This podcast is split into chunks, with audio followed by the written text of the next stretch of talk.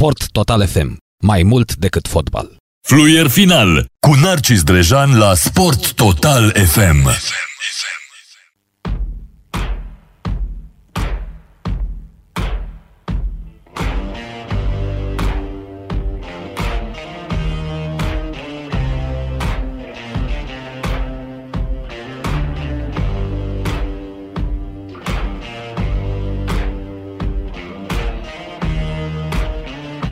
La Sport Total FM, Narcis Drejan, care începe o emisiune acum, în foarte scurt timp, Fluier final. Bună seara, Narcis!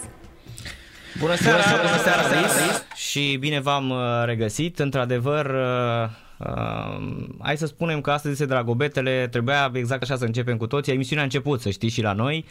Nu înseamnă că dacă facem câte 15 ore în trafic până aici, la Casa Presei, nu ne descurcăm. Dar așa cum s-a întâmplat cu Florinel Coman, ar trebui să-l limit așa un pic, nu știu dacă l-ați văzut cum vine la meciuri așa, își pare așa, vine așa la meciuri, își dă părul ăla pe cap așa, ați văzut cum arată, și face bună seara, în primul rând bună seara și bine v-am găsit, a fost un meci greu, într-adevăr, n-am jucat nimic, am fost cei mai proști de pe teren.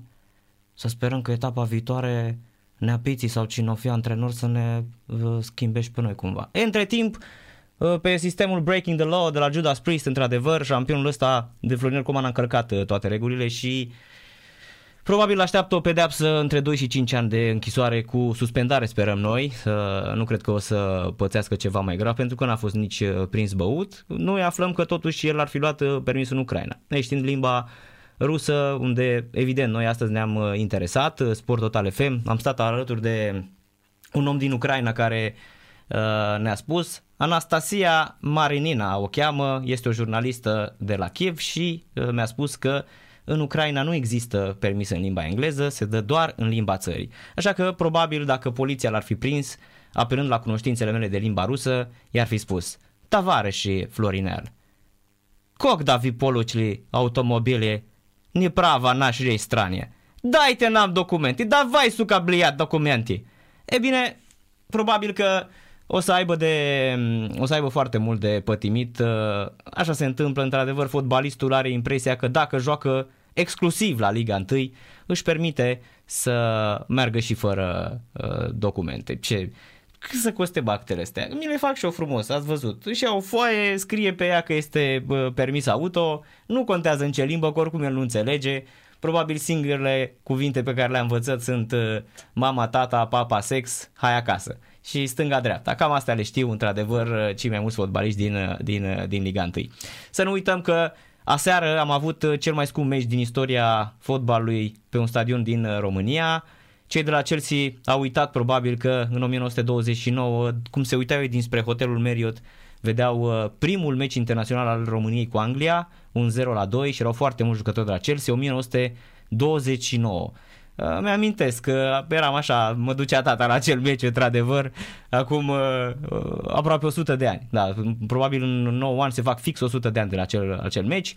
Am văzut o foarfecă spectaculoasă a Olivier Giroud. El, într-adevăr, singurul fotbalist care nu a reușit vreun șut din postura de atacant la o cupă mondială. O să vorbim și despre Simona Halep, care s-a vaccinat. Iată, a avut și acest curaj și foarte, foarte multe subiecte în această seară la Fluier final, alături de colegul meu, invitatul permanent Viorel Grigoroiu de la DigiSport. Și evident să nu uităm de Călin Mateș de la Londra, care va analiza tot ce se întâmplă în fotbalul englez. Leeds a câștigat aseară cu Southampton 3-0 și meciurile din UEFA Champions League. Joacă și Manchester City în această seară.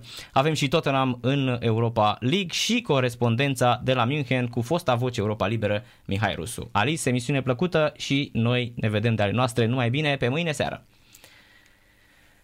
Cam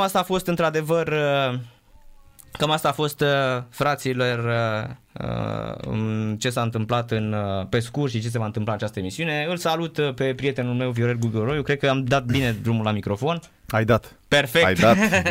Vă salut, vă îmbrățișez și mă bucur să fiu împreună cu cei care ne ascultă și implicit cu gazda acestei emisiuni, da? Cu principala gazda acestei emisiuni, domnul Drejan. Da. Trebuie să mă învăț cu butoanele astea, că uneori am impresia că mă aud de vreo 3 ori până când intru în direct cu Sport Arena la zi, da, Champions League. Tu ce mai zici, ce mai faci? Ai văzut aseară Giroud a dat un gol, el a mai dat unul pentru care luase trofeul Pușcaș, dar nu mai auzim de foarte multă vreme. A trebuit să vină la București să dea așa gol. Da, ca să fiu sincer cu tine și cu cei care ne urmăresc, Giroud nu mi-a plăcut niciodată. Nici mie.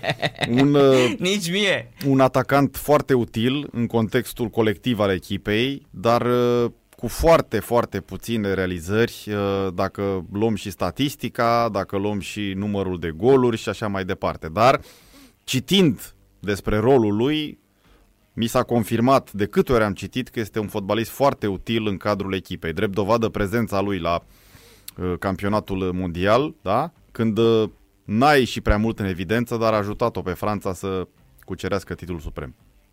Într-adevăr, este exact cum spui și tu, un fotbalist util și cam nespectaculos. Exact. Ăsta este cuvântul. Exact. Nespectaculos, nu atrage. E la fel cum era, bine, stai, știi, și atacant. Nu e genul de atacant care marchează pe bandă rulantă. Gen Ronaldo din sosul sau Cristiano, Ibra sau mai știu alții, care n-are lipici la gol. Mă rog, asta nu spun că n-a dat niciun gol, ferească Dumnezeu, că are câteva zeci marcate în viața, dacă nu chiar sute în viața lui, dar pentru nivelul la care a fost și la Arsenal și acum la Chelsea și pe unde a mai fost, mie mi se pare că a rămas restant la capitolul ăsta, dar, repet, n-ai de unde să știi ce îi se cere. Da? Da, e genul sau ce calități îl recomandă cel mai bine în cadrul locului. Da, e genul ăsta de fals număr 9. Exact, chiar poartă, exact. El chiar dacă poartă număr 9, el este un fals numărul 9. Exact. Și cea mai bună perioada sa a fost cea de la Arsenal. Dar în 6 ani să dai 70 de goluri, cam o medie de 10 goluri pe an. Exact ce spuneam. Da. Adică să fii la nivelul acela și să ai astfel de realizări puține în comparație cu echipa respectivă sau cu campionatul respectiv, cu cerințele de acolo. Și la Chelsea în 3 ani are undeva la 20 de goluri, dacă nu mă înșel. Da, corect. Sau peste 20, plus minus, mai puțin important. Da? Prea puțin. Da. Prea puțin. Dar una peste alta, și ce m-a șocat pe mine aseară, cât de bine arăta gazonul de pe National Arena. Ai văzut ce bine arăta? Păi el a fost schimbat și reschimbat. Acum nu mai țin minte cu exactitate cât a trecut de la ultima înlocuire a suprafeței de joc. Nu s-a mai jucat intens pe el ca în alți ani. Nici clima n-a fost cea mai nenorocită iarnă din istoria acestei țări și a rezistat. Da. Probabil că în urma greșelilor făcute sau imperfecțiunilor făcute de organizatori, acestea au fost corectate cu forță de muncă sau cu anumite materiale, cu anumite substanțe, cu anumite chestiuni care contribuie la întreținerea suprafeței de joc. Eu ți-am spus, când am fost acum câțiva ani la un meci jucat FCSB-ul în Europa League, iar cel care, am mai povestit asta aici la radio, iar cel care se ocupa atunci, acum nu știu dacă se mai ocupă, de administrarea stadionului, îmi povestea așa într-o pauză că l-au întrebat cei de la UEFA, observatorul meciului, cel care se ocupă cu organizarea și așa mai departe, da, nu observatorul de joc, omul, venue manager, se spune dacă nu mă înșel, câte zeci de oameni contribuie la întreținerea acestui stadion. Și el a zis că a înțeles greșit întrebarea. Cum câte zeci? Păi am 6 inși. Cum 6 inși? Da, 6 inși.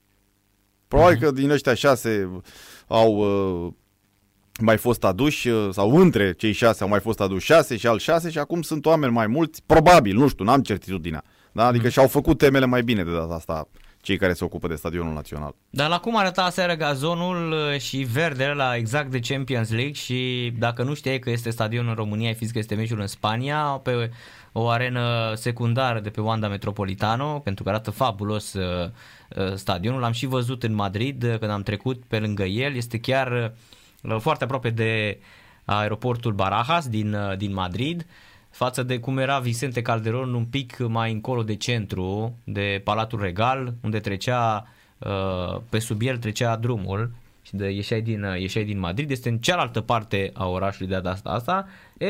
Pe mine ce mă... Și știi ce îmi venea să zic aseară? Îmi venea să zic, Viorel, să zic, ia uite bă cum la alții nu se poate și la noi nu, știi? Pe mine ce mă... Deci era la noi. Ce mă miră, da, dacă nu chiar mă intrigă, este că aceste stadioane făcute recent în România, sau hai să spunem Arena Națională, nu e chiar recent construită, dar vorbind de Arena Națională, dacă tot eram la acest capitol, nu își... leagă numele, da, de o firmă gen Allianz, care să aducă și suport financiar pentru întreținerea stadionului și așa mai departe. Plus celelalte spații, că nu-s valorificate, nu există magazine de echipament, nu există restaurante, nu există nimic, muzee și așa mai departe, care ar contribui la întreținerea acestui stadion. Da? Este un colos care funcționează doar în ziua de meci, atât și nici mai mult. Nu există un tur ghidat al stadionului. Lasă, o să spui, tai că e pandemie. Bun, nici înainte de pandemie nu exista. Și eu cred că lumea ar vrea să vină, copiii, tinerii sau iubitorii ai fotbalului, ai sportului, să viziteze, să vadă vestiarele unde se schimbă jucătorii României, jucătorii celor de la FCSB, de la Dinamo, de la Chelsea mai nou. Foarte bună idee, foarte bună idee. Chiar nu, ar fi... doar e ceva care am împrumutat din ceea ce se întâmplă în străinătate. Da? De ce trebuie să stăm noi cu stadioanele astea funcționale doar în zi de meci? N-am înțeles niciodată. Aceeași poveste și cu stadionul Steaua. Bun, acum a fost abia recepționat, cum se spune, dar sunt convins că nu se va ajunge prea curând la această idee ca ea să fie materializată. Și alte stadioane, da, care s-au construit în România. De ce nu? La Arena Națională ai spațiu pentru tot, pentru restaurante, pentru muzee, pentru magazine de echipament. De ce? Zona e destul de în regulă ca poziționare în București, da? Bă, există și parcare acolo, poți să vii să faci absolut de tot, să închiriezi spațiile acelea și să poți să produci bani și pentru tine ca privat și pentru administrator cu o chirie sau mai știu eu cum te înțelegi cu el. Noi îl ținem gol, da. Ar fi bine să faci un muzeu, să știi, Șampion. Adică muzeul să faci sportului. Un muzeu al, da. Bine, da. El există la muzeul COSR acolo, dar să faci un muzeu al fotbalului românesc. Și acolo românesc. La COSR crezi că se înghesuie lumea să vină să viziteze? Nu există promovare în sensul ăsta, nu există campanii de... Ne făcea un tur, ne-l povestea, cum îl cheamă, Șampionul care a lucrat noi la radio, la Sport Total FM și pe care am încercat să-l aduc, Nicu Șerbănescu. Nicu Șerbănescu, cel care a fost mulți ani și cred că a fost și cel care a venit cu această idee, da, și inițiativă pe care, iată, oamenii din sport n-au aplaudat niciodată. Dovadă că noi nu prea avem nimic. Dacă te duci în general la muzeele noastre, dacă te duci să vezi palatul, Castelul Brâncovenilor, da, de la Mogoșoaia, dacă te duci să vezi... Da, suntem restanți la toate foarte, da. În condițiile în care în orice țară, dacă te duci într-un muzeu, arată fenomenal, fabulos, incredibil. Pe orice stadion pe care am fost înaintea meciului propriu-zis, m-am dus la muzeu. M-am dus să văd cum arată muzeul Chelsea. Am fost pe Wembley. Pe Anfield, ai văzut cum arată? Pe Anfield n-am ajuns, da. Vai de mine, ce muzeu. Permanent un furnicar de oameni, de turiști, cu fotografii, cu poze, cu vizitatul vestiarelor, cu poze în echipamentul echipei favorite, deci, formației favorite. La noi se stă. Când m-am dus în urmă cu 9 ani la Madrid sau 10 ani, nu am avut, nervi să stau la acea coadă să văd Santiago Bernabeu. Deci era o coadă doar la muzeu infernală, Viorel. Deci nu-ți imagina. Deci erau vreo 5 porți pe la care se intra. Deci era nebunie. Acum Madridul este super gol. Este în continuare lockdown. E fabulos. Numai că n-am putut să-l vizitez pentru că tot stadionul, o să arăt și o fotografie în pauză, tot stadionul este renovare. Deci de asta și joacă Real Madrid pe Alfredo Di Stefano în baza lor acolo de la Valdebebas, care și ea este foarte aproape de aeroport. Dar v-am spus, ideea mea nu are legătură cu această perioadă. Acum e pandemie și cu siguranță nu s-ar fi putut întâmpla așa ceva, dar nici înainte de pandemie și sunt convins că nici după pandemie. Acum s-au deschis muzeele pe bază de programare. Te programezi și te duci și vizitezi. Aici trebuie să încep de la zero cu tot felul de campanii, cu tot felul de alte invenții să atragi oamenii. E greu când n-ai pe ce bază să construiești, e greu în momentul ăsta. Tu n-ai nimic, practic, trebuie să începi de la zero, cu amenajare, cu licitații, că e spațiu public, nu? Sau de fapt spațiu public, e al administrației publice, da? Nu e chiar așa, cu caie de sarcini, cu tot felul de contestații, cine a câștigat licitația, suma cea mai mare, cea mai mică, nu știu cum se pune problema. Nu e ușor. Și birocrația asta în România, știți cu toții cât de anevoios funcționează. Da, corect. Așa este.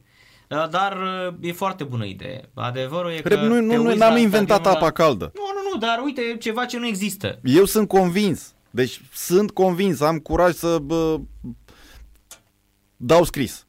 Ca să nu vreau să spun altceva. Și dacă nu faci la stadion, poți să faci la Casa Fotbalului, la doi pași mai încolo. Și dar la Casa Fotbalului nu e la fel de parfumată, de așa atractivă. E, nu, dar pe stadion ai putea să faci. Că atâtea spații acolo nefolosite. Uite, programele acelea cu școala altfel. Uh-huh. Ar veni copiii, tot felul de copii.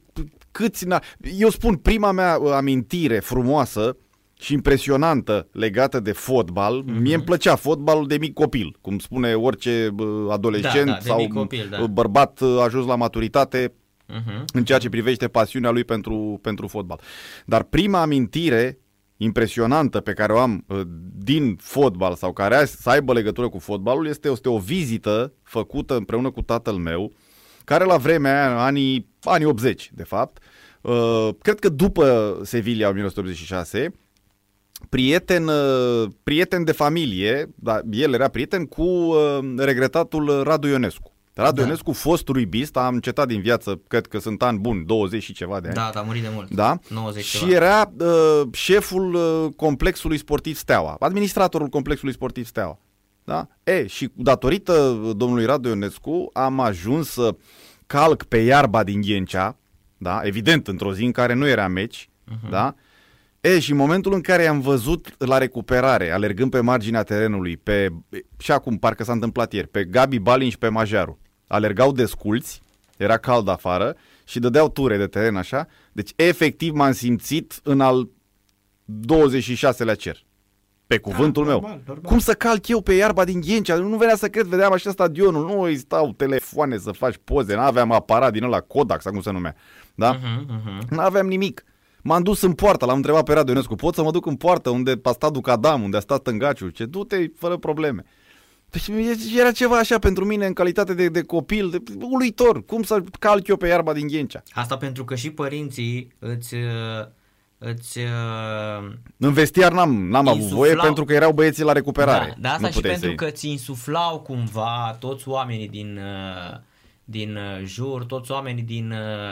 părinții, prietenii la școală, se vorbea despre asta și cred că asta a contat enorm, Viorel. Eu mă gândesc că astăzi sunt foarte, foarte greu, dar îi ajută mult de tot. Uite, mă uit la toți copiii ăștia care se joacă FIFA și știu toți fotbaliștii și exact cum spui tu, cât de frumos ar fi să îl treci printr-o istorie. Uite, aș vrea să spun că îmi place foarte mult și salut inițiativa lui Lucian Ionescu de a face Muzeul Rapidului.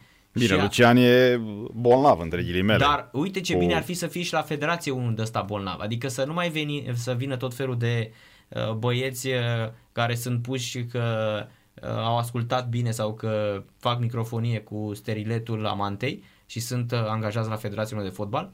Și să ai unul cum este Lucian Ionescu. Lucian Ionescu, poate le dăm idei și poate ne ascultă. Lucian Ionescu a început de la Tache Macri, cel care trăiește și cred că este singurul supraviețuitor din acea echipă a Rapidului, și strânge tot felul de obiecte. A găsit cupa, la Cristi Dulca, a adus-o la București unde a fi muzeu.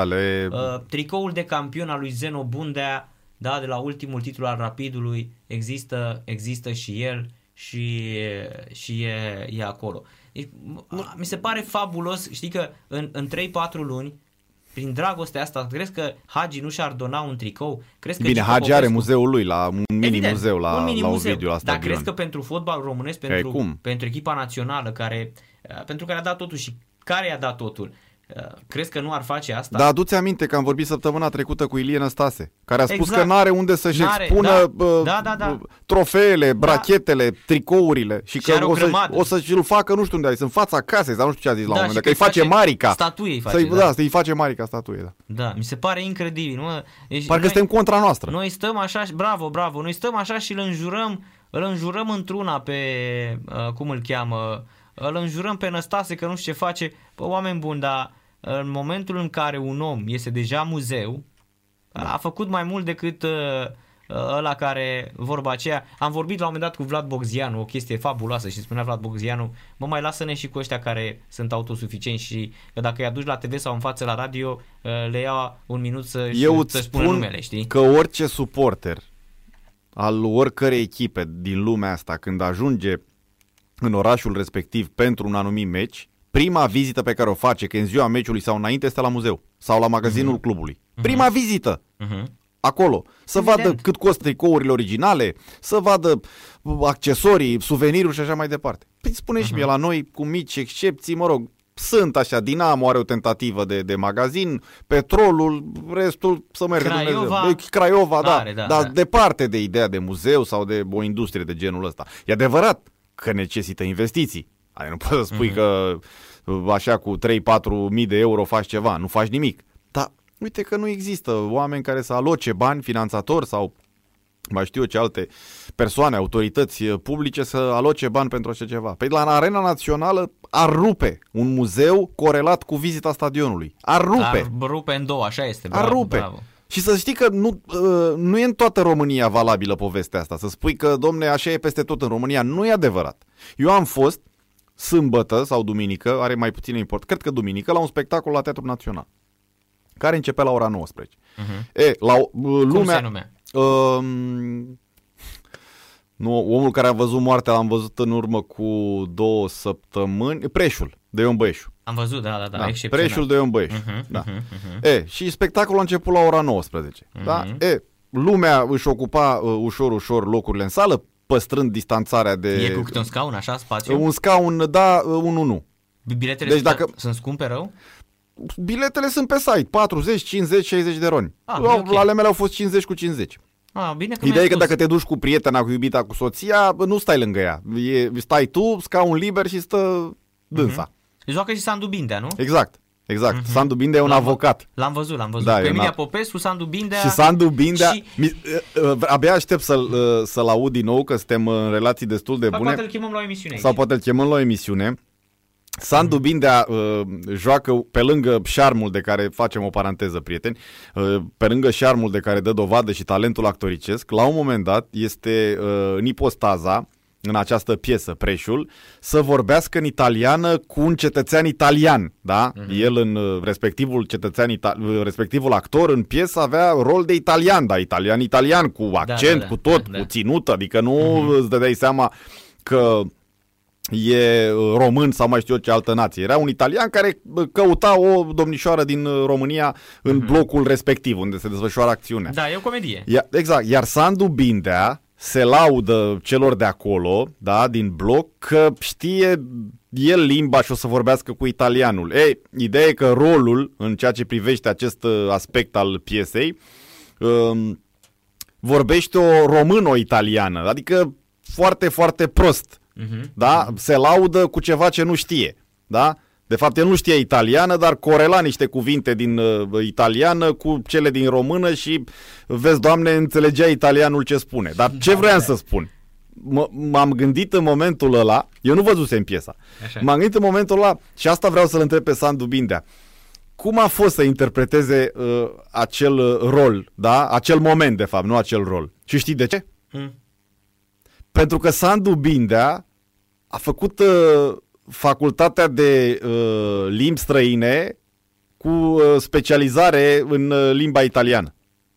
Deci el știe italiana la perfecție. Numai că în rolul acela, în acel moment, a fost obligat să vorbească o italiană prostită. Exact. Da. Ca să-ți dai seama. Da, e un actor excepțional, să știi. Da. Un actor de teatru fabulos care l-a avut ca mentor pe Dem Rădulescu. Și genia. Și stai puțin că mi-am pierdut ideea, că așa suntem noi, intrăm în 10 idei. Da, și în timp ce lumea își ocupa, apropo de muzee și de tururi ghidate, în timp ce lumea își ocupa locurile în sală, da, cu un sfert de oră, 20 de minute înainte de startul piesei, pe lateralele sălii, un reprezentant al Teatrului Național conducea un mini tur ghidat și a băgat pe acei oameni care vreau să viziteze și n-aveau treabă cu piesa, i-a băgat și în sală și le arăta, uite, asta e scena, acolo se lasă decorul, se ridică, de acolo sunt luminile, după care i-a dus în altă sală.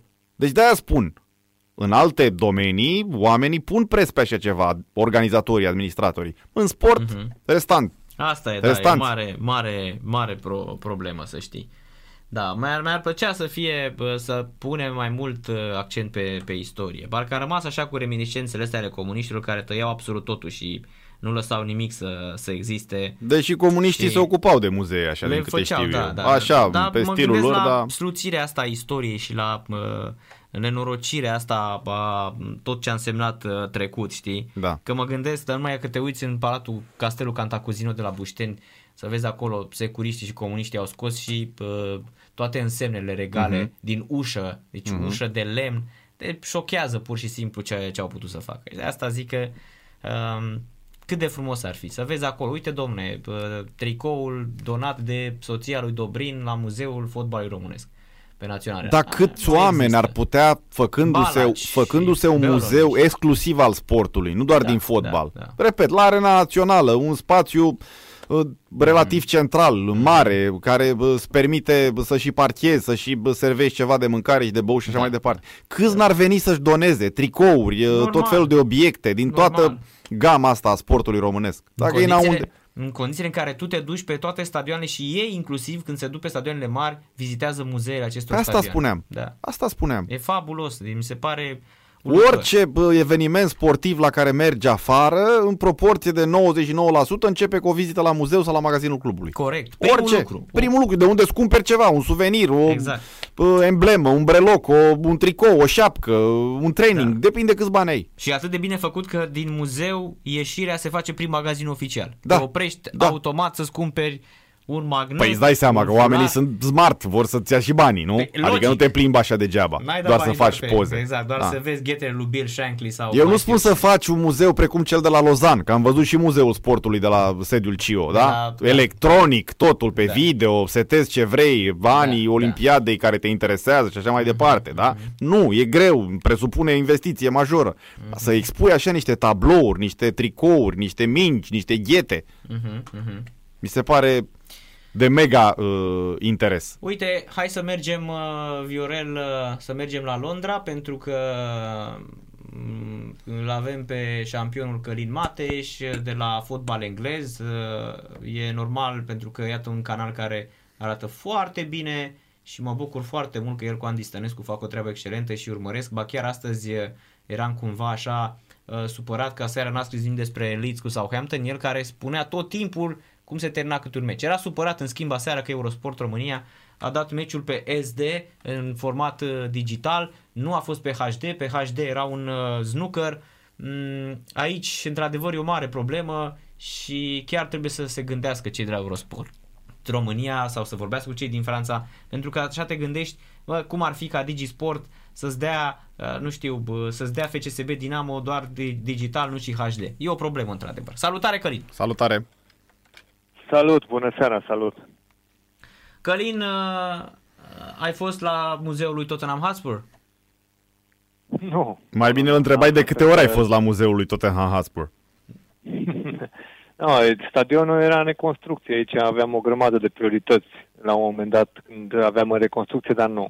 N-am fost încă și cred că fascinația asta față de muzee, cel puțin pe mine nu m-a prins. Eu m-am dus, cred că am văzut doar la San Siro, Giuseppe Meazza, cred că acolo am fost. Am văzut muzeul lor, dar în rest nu. Mă preocupă mult mai mult arena, vreau să văd terenul, nu știu, am fascinația asta a locului în care știi că acolo intră jucătorii, vrei să vezi mai degrabă vestiarul, lucrurile astea mi-e plac mai mult. Păi despre asta vorbeam, și despre asta vorbeam, să știi, nu doar despre muzee, și despre asta. Dar noi spuneam că Arena Națională arată destul de goală așa și că nu înțelegem, dom'le, de ce naiba oamenii ăștia nu se gândesc la un muzeu al fotbalului românesc. Adică în toți anii ăștia să nu faci și tu acolo ceva, că te duci pe... Asta spuneam, că au venit aseară Atletico Madrid și Chelsea și cât de bine arăta gazonul pe sistemul, uite bă că la ei se poate, la noi nu se poate, deci se juca în România, știi? Și Chelsea, o poza cu Catedrala Mântuirii Neamului de la hotelul Marriott, Welcome we are in Bucharest,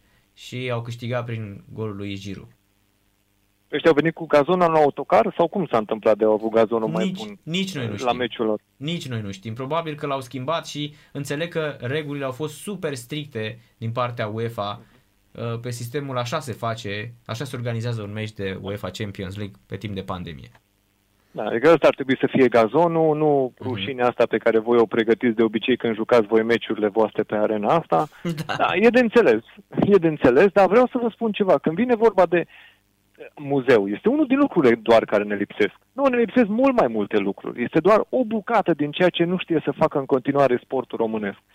Dintr-un motiv sau altul, nu o să intru în detaliu, o să vă spun că a trebuit săptămâna trecută să centralizez o listă de prețuri pentru tricouri din Premier League. Vreți să vă spun că am putut să intru pe site-ul fiecărui club, să iau de la fiecare preț, să iau de la fiecare termen de livrare, să iau de la fiecare opțiune de express sau standard sau cum vrei și cu mențiune COVID, bineînțeles, pot să fie niște blocaje logistice, dar de la primul până la ultimul club, liniștit, în România poți să-ți comanzi un tricou, fără niciun fel de problemă. Aș vrea să cred că România poate să facă asta pentru orice club, pentru un român care stă în Minnesota, în Statele Unite sau, nu știu, în Asia undeva, în Taiwan, nu știu. Dacă e un român acolo și vrea să-și comande un tricou, ține, e din Media, și ține cu Gazmetan, am dat un exemplu, e din Botoșani, din Craiova, da? Își poate comanda tricouri, poate să înceapă să facă operațiuni, să poată să se apropie de club. Eu îți spun, în momentul în care am ajuns la sărbători, eu mi-am comandat de pe site-ul Tottenham, mi-am comandat un pachet care a fost undeva de la vreo 100 și ceva de lire. A ajuns în România într-o lună, cam așa, așa era și specificat, că de fapt anunțul așa a fost. Comanda acum dacă vrei să ajungă înainte de Crăciun. Pe canalul nostru YouTube am și arătat momentul în care primisem toate minunile alea și le-am arătat la cameră. Dar ideea este că se poate. Ideea este că ai toate opțiunile acolo și mai este ceva. Clubul îți spune cu livrarea, am și acum hârtia pe care scrie, îți mulțumim că ne susții. Cred că nu înțeleg asta. Cluburile noastre, federația noastră, cred că nu înțeleg faptul că nu este un serviciu pe care îl dai tu fanilor. Fiecare ban cheltuit de fan, fie când intră pe poarta unui stadion, când se duce pe poarta unui muzeu, când cumpără un breloc, orice vrei tu, tu trebuie să-i mulțumești. Nu el îți mulțumește pentru faptul că a cumpărat ceva de la tine. Nu s-a înțeles în continuare ideea de client și este supărarea asta mea pe care am văzut-o și aseară, știi? În timpul discuției astea de SD, HD, Eurosport, care a fost, da, numai pe unul dintre... înțeleg că nu era pentru toți operatorii, ci numai o problemă de operator. Dar știi care e chestia? Că se gândesc în continuare la tine ca și clientul ăla care nu merită foarte mult, ca și clientul ăla care oricum va fi acolo, că tu să te cerți cu operatorul din ce cauză n-a transmis semnalul. Da, bă, stai așa puțin, tu ești generatorul, tu ești proprietarul, tu ar trebui să fii primul care face o mică acțiune și să le spui oamenilor, am discutat, e totul ok, nu e niciun fel de problemă, da. Suntem departe încă de vremea asta. Da. Eu, de exemplu, Călin, sunt abonat la Leeds United TV, da, și plătesc 59,99, adică 60 de lire sterline pe an, să văd meciurile lui Leeds de acasă, da, cu rezumate, pentru că n-au voie să le dea toate, știi cum este, da, cu comentariu audio, cu faze, cele 3 minute, știi cum dau ele, cum e și Chelsea TV, au înțelegerea asta cu Sky Sports, Gentleman Agreement, da, și unde sunt tot felul de emisiuni cu Leeds și mai departe. Vreau să spun că în fiecare lună, da, îmi trimit câte un mail și o să fac și un print screen pe site, pe Facebook și în social media, să vezi cum la fel îmi spun, îți mulțumim că ești alături de Leeds și că ajuți ca echipa noastră să meargă mai departe. De asemenea, uite, alaltăieri am avut pe Florin Manea invitat în studioul Sport Total FM, care e foarte apropiat acum de tot ce înseamnă Anglia și mi-a arătat cum discutase în ziua respectivă cu Victor Orta, care este, știind că eu țin cu Leeds, deci el vorbește în fiecare zi cu Victor Orta, Victor Orta fiind directorul sportiv de la Leeds United, care are o relație fantastică cu Bielsa. Bielsa de altfel a insistat să fie acolo pentru că se înțelege foarte bine cu el. Și la fel îmi arăta cum orice discuție, să zicem vrei un jucător, să vezi cât de frumos arată un antet trimis de Leeds și așa mai departe și cât de frumos se comportă cu absolut orice om care este interesat cumva de clubul din Premier League. Dar ce să vorbim de strategie și de cum trebuie să-ți împachetezi viitorul? Că de fapt tu te îngrijești de viitorul tău în momentul în care faci astfel de gesturi care țin cont de fanii tăi, care țin cont de echipa ta, pașii pe care trebuie să-i faci în viitor, imaginea pe care o transmiți în piață. Că tu ești, de fapt, până la urmă, în piața aceasta a fotbalului la nivel european. Și noi ne prezentăm tot mai, nu știu cum să spun, tot mai cu țoale rupte, tot mai cu haine second hand, tot mai cu tot felul de apucături din trecut. Astea sunt lucrurile cu care noi ieșim în Europa și bineînțeles că e dezamăgitor. Noi vrem să vedem cât de cât performanță, dar noi cumva uităm cui am dat pe mână fotbalul în țara asta și cine este, până la urmă, dacă vrei, tabloul fotbalului modern în România. Chipul pe care tu îl pui acolo ca fiind omul care cel mai mult se confundă cu fotbalul modern din România, e unul care deja te descalifică, te gândești la fotbalul nostru. Da. Hai să ne întoarcem în Anglia. Seară Chelsea câștigă în fața lui Atletico Madrid, care este pe primul loc în Spania, în condițiile în care Chelsea a dominat un meciul acesta cap la coadă. Să mai spunem că în această seară City joacă la Gladbach, iar Tottenham începe peste 20 și un pic de minute, 23-24 de minute, partida tur din 16 Europa League cu Wolfsberger din Austria. Echipele engleze își fac datoria în cupele europene și arată foarte bine față de celelalte echipe. Mă refer aici și la Liverpool, care traversează o formă foarte slabă în campionat, 4 înfrângeri consecutive și totuși în Champions League putem spune că are 80% asigurată calificarea. Aseară Leeds a câștigat 3-0 cu Southampton, făcând cel mai bun meci al său și suntem la un punct de voi, Călin. Suntem vecini de clasament. Oricine poate fi la un punct de Tottenham în momentul ăsta.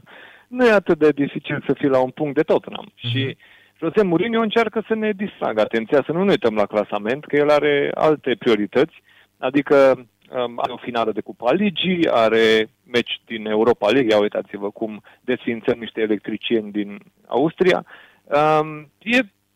Nu știu ce să spun, e în expectativă tot ce se întâmplă. Informațiile mele sunt că e un pachet de 4 meciuri care se joacă acum la Tottenham, care trebuie să iasă bine. Și că în funcție de asta depinde foarte mult atmosfera care merge mai departe. Problema este că n-ar trebui să avem un vestiar dezbinat și în momentul ăsta l-avem. Sunt unii care mai trag cu Mourinho, sunt unii care au realizat făcule hamite de Mourinho. Acum el încearcă de fiecare dată să ne păcălească, să ne spună că echipa luptă și că echipa este una și că echipa în continuare arată că are spirit de luptă. Deci el spune ce ar trebui să spună pentru a nu cumva să nu se încrunte șeful cel mare al clubului. Dar în momentul ăsta informațiile sunt că, bineînțeles, poziția lui este în evaluare și o să vedem cum merge pachetul următor de meciuri pentru a ne lămuri dacă va ieși cu bine sau nu din ele. Sunt meciuri aglomerate, adică în perioada următoare vom juca destul de repede. Tottenham are meciuri programate după Wolfsberger acum, are 2 meciuri programate repede, unul după altul. În decurs de o săptămână se va juca cu Burnley, cu Fulham și cu Crystal Palace. Și aici se trage cumva linia, înainte de meciul cu Arsenal. Pachetul ăsta de 4 meciuri va da o senzație, cum mergem. Pentru că aici sunt toate meciuri abordabile, toate poți să le câștigi. Că te vei mai împiedica pe undeva, vei mai face un egal, dar Burnley, Fulham, Crystal Palace, dacă nu poți să bați echipele astea, dacă nu poți să treci de echipele astea, atunci înseamnă că undeva tacticile tale nu sunt bune. El a încercat în conferința de presă la final să ne spună că el este convins că atunci când se va scrie despre el la Tottenham, va fi ținut minte pentru lucrurile bune și nu cele rele care au fost la club. Da, ar fi interesant să dăm și noi imagini din conferința aia cu Mourinho, pe care chiar tu ai prezentat-o pe Fotbal Englez, în care Mourinho încearcă să explice că nu e nicio problemă atunci când echipa sa pierde. Da, este traducerea lui José Mourinho. El este un manipulator din totdeauna. Noi avem marele avantaj că, spre deosebire de televiziune, care știm foarte bine, adică Viorel știe bine că în televiziune depinzi de omul din regie, nu poți să-i faci semn să-ți pună pauză ca tu să poți să spui stai așa puțin că ăsta ce zice în imagine, noi trebuie să comentăm puțin, nu să-l tot lăsăm să vorbească. În televiziune trebuie să-l lași să-și termine de spus tot ce are de spus, pe când ajunge la final tu nu mai poți să revii la un segment din declarația lui ca să spui stai așa puțin, nu putem să reluăm chestia aia. Știi? Așa e, da. E E una din limitările televiziunii, că nu poți să-i spui colegului mereu, nu asta, nu asta, altceva spuneam, un pic mai în spate dacă puteți să-mi dați, nu. Și nu vrei să te bagi în chestia asta, mai bine o lași să meargă. Tot ce spui și nu doar atunci, că se aude, dar se și vede. Da. Exact. Și momentele alea nu vrei să le și dai pe sticlă. Faptul că tu încă încerci să te coordonezi cu colegul tău din regie. E bine, noi avem avantajul ăsta să putem să punem pauză și să putem să-l oprim. Să spunem, voi vă dați seama ce ne spune aici? Da. Să-i comentăm puțin declarația, să o putem tăia pe mici bucăți și să arătăm cum încearcă el să ne ducă cu vorba. Și cam asta s-a întâmplat în declarația lui de la finalul înfrângerii cu West Ham. A încercat să ne ducă el prin toate poveștile și, bineînțeles, subliniind pentru conducere faptul că el în continuare are șansă la câștigarea Cupei Ligii, finala cu Manchester City în aprilie, și că este în Europa League, care, dacă o câștigi, te duce în Champions League, ceea ce înseamnă că el își atinge obiectivul. Deci, omul încearcă încă să sublinieze pentru mai multă lume că nu e cazul să vorbim foarte repede de un eșec al lui la Tottenham. Dar clepsidra asta tot scurge nisipul și nu știu cât timp va mai avea la dispoziție, trebuie să miște repede. Haideți să-l ascultăm un pic pe José Mourinho călind în fotbal englez și apoi revenim, da? Ia, hai să-l auzim. Okay. Even some of them, they scared me. Poftim? Jucătorii au dat tot, unii dintre ei m-au speriat de cât de mult au dat. Vreți să vă traduc declarația asta? Atât de mult sunt gata eu să apăr băieții ăștia, încât să aibă cumva vreunul tupeu să mă arunce din brațe. Băi, eu intru cu pieptul în față în vestiar și le spun, voi ați văzut ce am spus despre voi? Vedeți cât vă apăr? Vedeți cât mă pun eu în fața presei pentru voi? Băi, le-am spus ălora, deși nu meritați, le-am spus că m-ați speriat de cât de multe ați făcut în meciul ăsta, de cum vă dedicați. Băi, eu sunt tătuca vostru, da? Eu stau la temelia acestei familii, înțelegi? Eu vă țin în brațe pe toți, bă, nu vă las, bă, eu sunt conducătorul acestei oștiri. Da, ceva de genul ăsta este. Asta este declarația, da? Domnule, să nu cumva să aibă, dacă nu mă respectați, să vă fie rușine la cât de frumos vorbesc despre voi.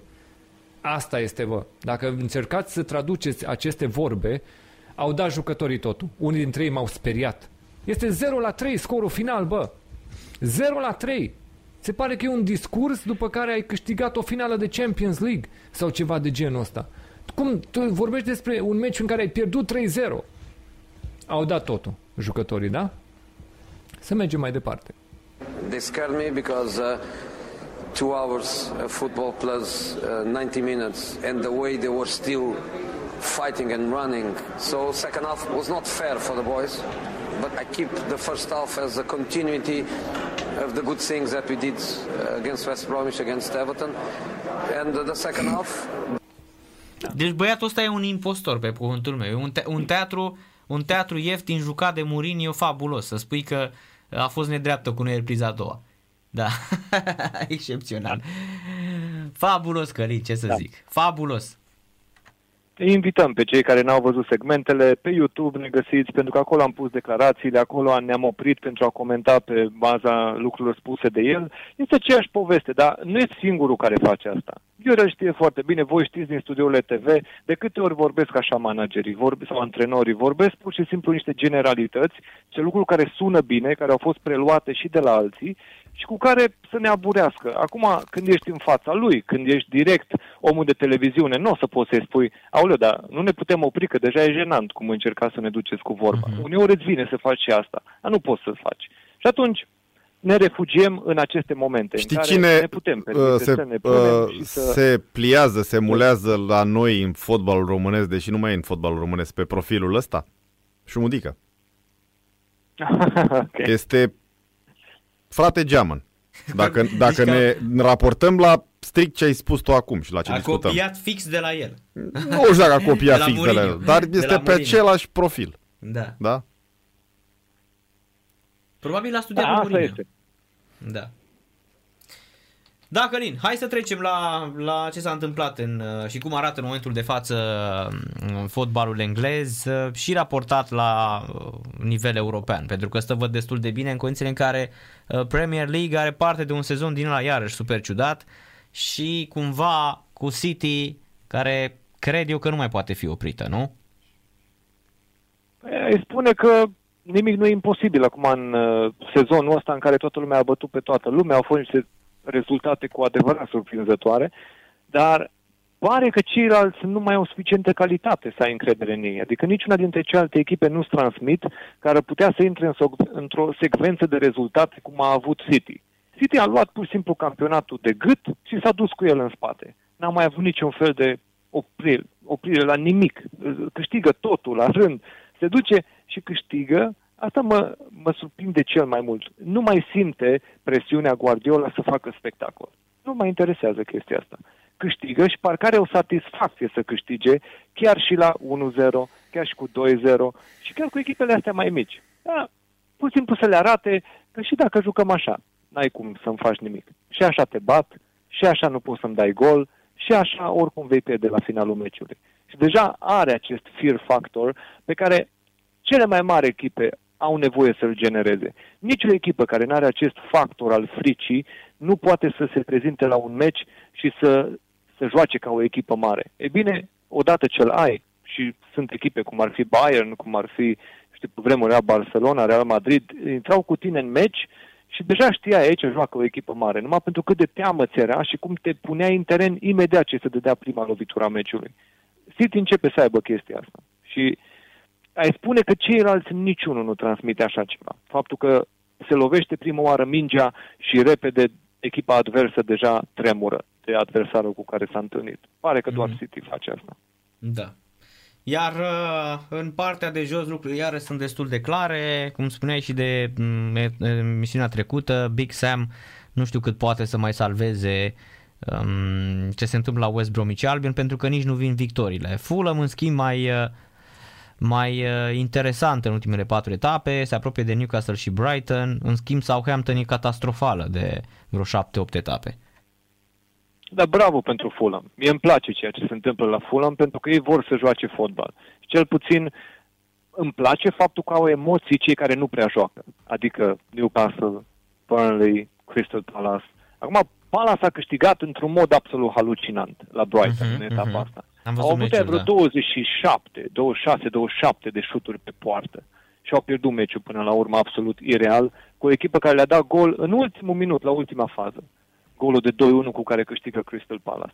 Așa că aș vrea să văd echipele astea cu emoții, cele care oferă mai puțin fotbal, să nu stea foarte liniștite că nu mai vine nimeni de sub linie. Cel puțin Fulham mai pune puțină presiune pe ele, că încă mai poate veni cineva de sub linie să te bage pe tine la retrogradare.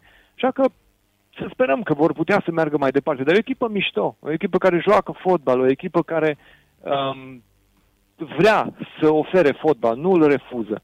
Pe când ceilalți, Newcastle, cum am mai zis, Burnley sau Crystal Palace, pot să facă meciuri de genul ăsta în care nu oferă nimic, stau doar și așteaptă să nu cumva să găsească adversarul golul și dacă iese bine, poate mai reușesc să te prinde la un corner, la o lovitură liberă, la ceva, la un contraatac. Asta este strategia lor. Așa că echipele astea pentru mine nu sunt foarte simpatice. Iar Southampton este un accident în desfășurare. Nu știu cum să-l denumesc altfel. Este o echipă care are atât de mare potențial și are atât de mare ghinion cu ce se întâmplă în ultima perioadă, încât nu m-aș grăbi să pun ștampila pe ei că au mari probleme. Au în continuare o calitate bună, dar trebuie să iasă din pasa asta. Au rupt puțin șirul înfrângerilor, că au făcut 1-1 cu Chelsea, dar la Leeds United au început bine meciul și după aia au căzut cu totul. Schimbările alea făcute la pauză. Un meci făcut la pauză de Bielsa. Dar și cel mai bun meci făcut de trupa lui Bielsa în sezonul ăsta. Adică știi că n-a ratat niciun meci, știi că nu ratezi niciun meci de foarte mulți ani și îți spun cu mâna pe inimă, bravo, schimbarea Helder Costa cu Harrison excepțională, apoi Alioski în locul lui Klich și chiar bătrânul Pablito Hernandez intră și se vede foarte, foarte bine a schimbat Bielsa și este chiar dacă nu-ți vine să crezi, este al 8-lea clean sheet al lui Leeds în condiții în care are una dintre cele mai slabe apărări din Premier League, 43 de goluri. 43 date, 43 primite. Suntem un fel de echipă gung-ho, tactica kamikaze, da? Ori noi, ori ei. Știi? Cam așa am jucat tot sezonul ăsta.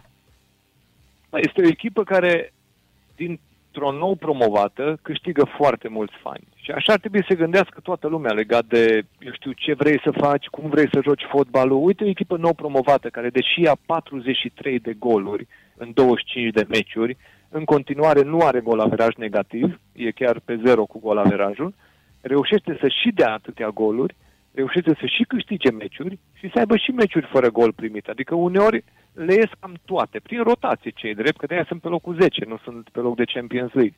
Dar este o echipă care își câștigă fani la fiecare meci, jucând așa fotbalul. Și pe lângă fani, pe lângă latura asta de, eu știu, cât de atractiv ești, cât de simpatic devii pe piață, mai este un lucru important. Bielsa, în momentul ăsta, este antrenorul care a crescut cel mai mult valoarea lotului pe piață, adică evaluarea lotului, în ultimele 12 luni, adică în ultimul an.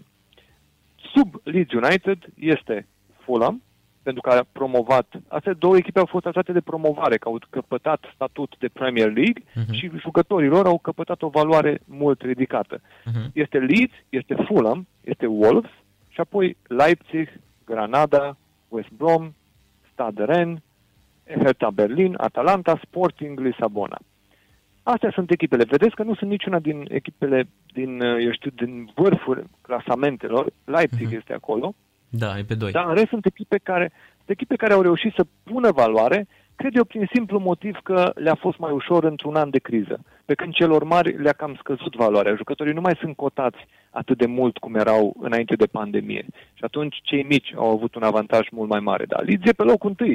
Așa că e de apreciat ce a făcut Bielsa, că a crescut și valoarea acestui lot, cât și, eu știu, cota lor de imagine pe piață. Da, și se vede, într-adevăr, uite, spun că suntem la 5 puncte de liniște. 40 de puncte, eu cred că sezonul ăsta nu pică nimeni cu 40 de puncte în Premier League. Nu, este clar. Și cred că cel mai important pentru Leeds este faptul că Bielsa spune că acolo vrea să rămână. Era un semn de întrebare. Deși n-a semnat. Ai văzut ce a spus? Că nu l-au tot întrebat. A fost chiar o întrebare după meciul de-aseară și a spus că, la conferința de presă, a spus că o să vorbim după ce se termină campionatul. Așa a spus. Știi că el n-a semnat până la finalul sezonului. La conferința de presă dinainte acestui meci deja a spus nu văd nimic mai potrivit în cariera mea în viitor decât să continuu la Leeds United. Așa este. Da. Și e bine că ar intra în al treilea an și noi știm foarte, foarte bine cum este el, da? Păi deja Bielsa la Leeds United este cea mai lungă ședere a carierei lui. A depășit inclusiv Bilbao și perioada în care a stat acolo. Asta este cea mai lungă ședere a lui Bielsa la Leeds în toată cariera argentinianului. Așa că e de apreciat faptul că Leeds au știut să-l susțină, faptul că a știut să-l țină mulțumit, motivat, echipa să joace așa cum joacă. E de apreciat și eu aș spune, nu știu, ți-a plăcut cel mai mult meciul de aseară. Mie să știi că mi-a plăcut mai mult meciul cu Crystal Palace. Din simplu motiv, că meciul ăla nici adversarul n-a mișcat nimic. Da, aseară Southampton a jucat bine prima repriză, a doua a fost praf. Da, așa este, da, corect. Deci, ăla a fost un meci complet cu Crystal Palace, unde nici adversarul nu l-ar să aibă ocazie. Southampton a avut ocazia, a tras, Melie a scos o grămadă de șuturi. Da, corect. Da, era și lăudat aseară pentru al optulea clean sheet al sezonului. Ți-am spus, eu m-am bucurat foarte mult. Deși, repet, e foarte posibil ca pe etapa următoare, când jucăm cu Aston Villa, să luăm iară 2-4 sau 1-3, deși i-am bătut de i-am spart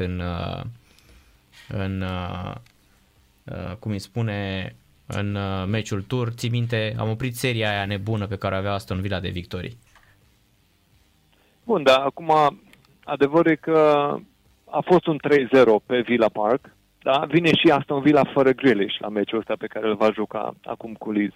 Cred că vine fără Grealish. Chiar dacă Dean Smith nu vrea să ne spună foarte multe, dintre rânduri înțelegem că va lipsi o perioadă Jack Grealish. Și e supărat Dean Smith pentru faptul că știe mai multe presa decât ar trebui să știe, pentru că pe care de consecință știu și adversarii și se pregătesc pentru un meci cu sau fără Jack Grealish.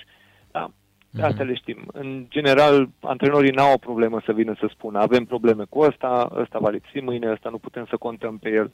Da? Fiind un jucător atât de important pentru Aston Villa, în cazul lui Grealish deloc nu mai vrea să spună când se întoarce, cât lipsește, cât de gravă e accidentarea. Așa că ne ține pe toți să așteptăm să vedem. Leeds United este genul de gașca nebună din fotbalul englez acum, care da, poate să facă orice cu oricine, indiferent cu cine joacă în teren echipa cealaltă. Așa că să-i vedem. Spune-mi despre Everton, care bate în Merseyside Derby după, cred că, 32 de ani, dacă nu mă înșel. Din 99, da. Aproape. Am îmbătrânit. Pe Anfield a bătut din 1999, a fost ultima oară. El bate prima oară în secolul ăsta, asta sigur putem să spunem. S-a exagerat puțin, bineînțeles, cu sărbătorirea acestei victorii, pentru că s-a așteptat atât de mult timp.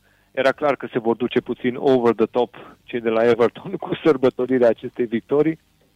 Dar eu zic că este cu atât mai dulce pentru ei, cu cât adâncește criza de la Liverpool din campionat. Vrei să glumesc un pic? În momentul ăsta... Vrei să glumim un pic? Știi că foarte mulți suporteri din România și Liverpool au bani 30 de zile după înfrângerea asta pe Facebook. Au început să dea mesaje prin prieteni, au spurcat și au înjurat pe pagina lui Everton într-un hal fără de hal și algoritmul ăsta cu fuck și fuck it i-a pedepsit, să știi. N-avem ce să spunem decât că fiecare alege, răspunde pentru acțiunile lui, n-avem ce să spunem. Aduți aminte că era vremea aceea când intrai într-un bar în România și spuneai Liverpool și se ridica de la masă fanul Red și spunea, ce ai zis, bă? Știi? Da. Adevărul e că noi am văzut, acum am și dat în cel mai recent episod al nostru, un preot de lângă Liverpool, fan Everton, care duminică, după această victorie de sâmbătă, el duminică și-a făcut slujba de duminică și la final a zis, am primit ceva aici la biserică, intrăm în detalii cum, dar mi s-a părut foarte adecvat să încheiem așa slujba de astăzi. Și a scos un fular cu Everton. A ținut așa sus în biserică, s-a întors spre altar și a luat telefonul mobil și a pornit imnul lui Everton în biserică, de pe telefonul mobil. Și a ieșit. Just walked off. Și în momentul ăla, așa s-a terminat slujba de duminică pentru acest preot din Aintree, care este la vreo 20 de minute cu mașina de Liverpool. Dar înțelegem că acest moment a fost foarte așteptat și savurat de fanii Everton. Am fost acolo, să știi. Știi că în acea biserică anglicană sunt peste 200 de oameni, sunt zidiți în zidul și în biserică. Erau oamenii care au murit în timpul construcției. Cred că în 1280 a fost construită. Este excepțională. Am fost acolo și mi-a plăcut la nebunie. Avea o istorie și țin minte că Gabriel Mirza din Irlanda, care este super fan al fotbalului, a venit atunci și nu știu cum a participat și la... juca Steaua, FCSB, era Steaua atunci cu Liverpool și s-a dus la Gigi Becali și i-a zis domnul Becali să veniți să vizitați, vă duc după aceea la biserica anglicană și Gigi a zis îmi bag ceva în biserica lor că nu se compară cu a mea. Exact așa a spus. Excepțional. Da, deci jur, eram acolo, să știi. Da. E bun. Adevărul e că aici câștigă Everton, dar mie în continuare, dacă e ceva de care se pot lega fanii Liverpool, pot să spun asta. Everton în continuare joacă exact ca o echipă mică. Victoria asta e reușită de ei pentru că s-au apărat bine și pentru că au știut să execute pe cei de la Liverpool când i-au prins așa pe câte un contraatac. Deci e puțin. Everton în continuare, eu aștept meciul ăla în care joacă într-adevăr ca o favorită clară, care stă în meci, comandă meciul și ei nu reușesc să facă asta, nici măcar cu echipele mici din campionat.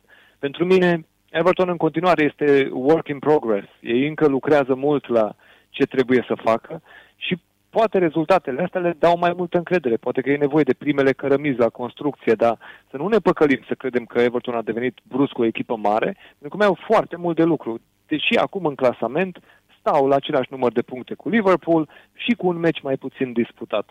Pentru mine nu putem vorbi de la egal la egal încă de echipele astea. Deși îl au pe Ancelotti, deși au multe ambiții. Apropo, astăzi s-a dat în sfârșit avizul oficial al municipalității, a orașului Liverpool, ca stadionul Everton, noua arenă, să fie construită în zona docurilor din Liverpool. Este un stadion care va costa vreo 500 de milioane de lire și să vedem acum ce timeline de execuție o să aibă, câtă vreme avem blocajele astea COVID, e posibil ca toate construcțiile să sufere amânări, dar planul inițial era pentru 2024, să vedem dacă vor reuși cumva să integreze. 2023 ar fi fost ei în prima discuție, cred că acum se uită spre 2024, dar vor avea o nouă arenă, cel puțin și Everton merge în direcția asta de a-și moderniza stadionul, de a avea o nouă arenă, se mute de pe Goodison Park. Am înțeles. Uite, începe chiar acum, a început Tottenham cu Forsberger, este în direct pe DigiSport 1 și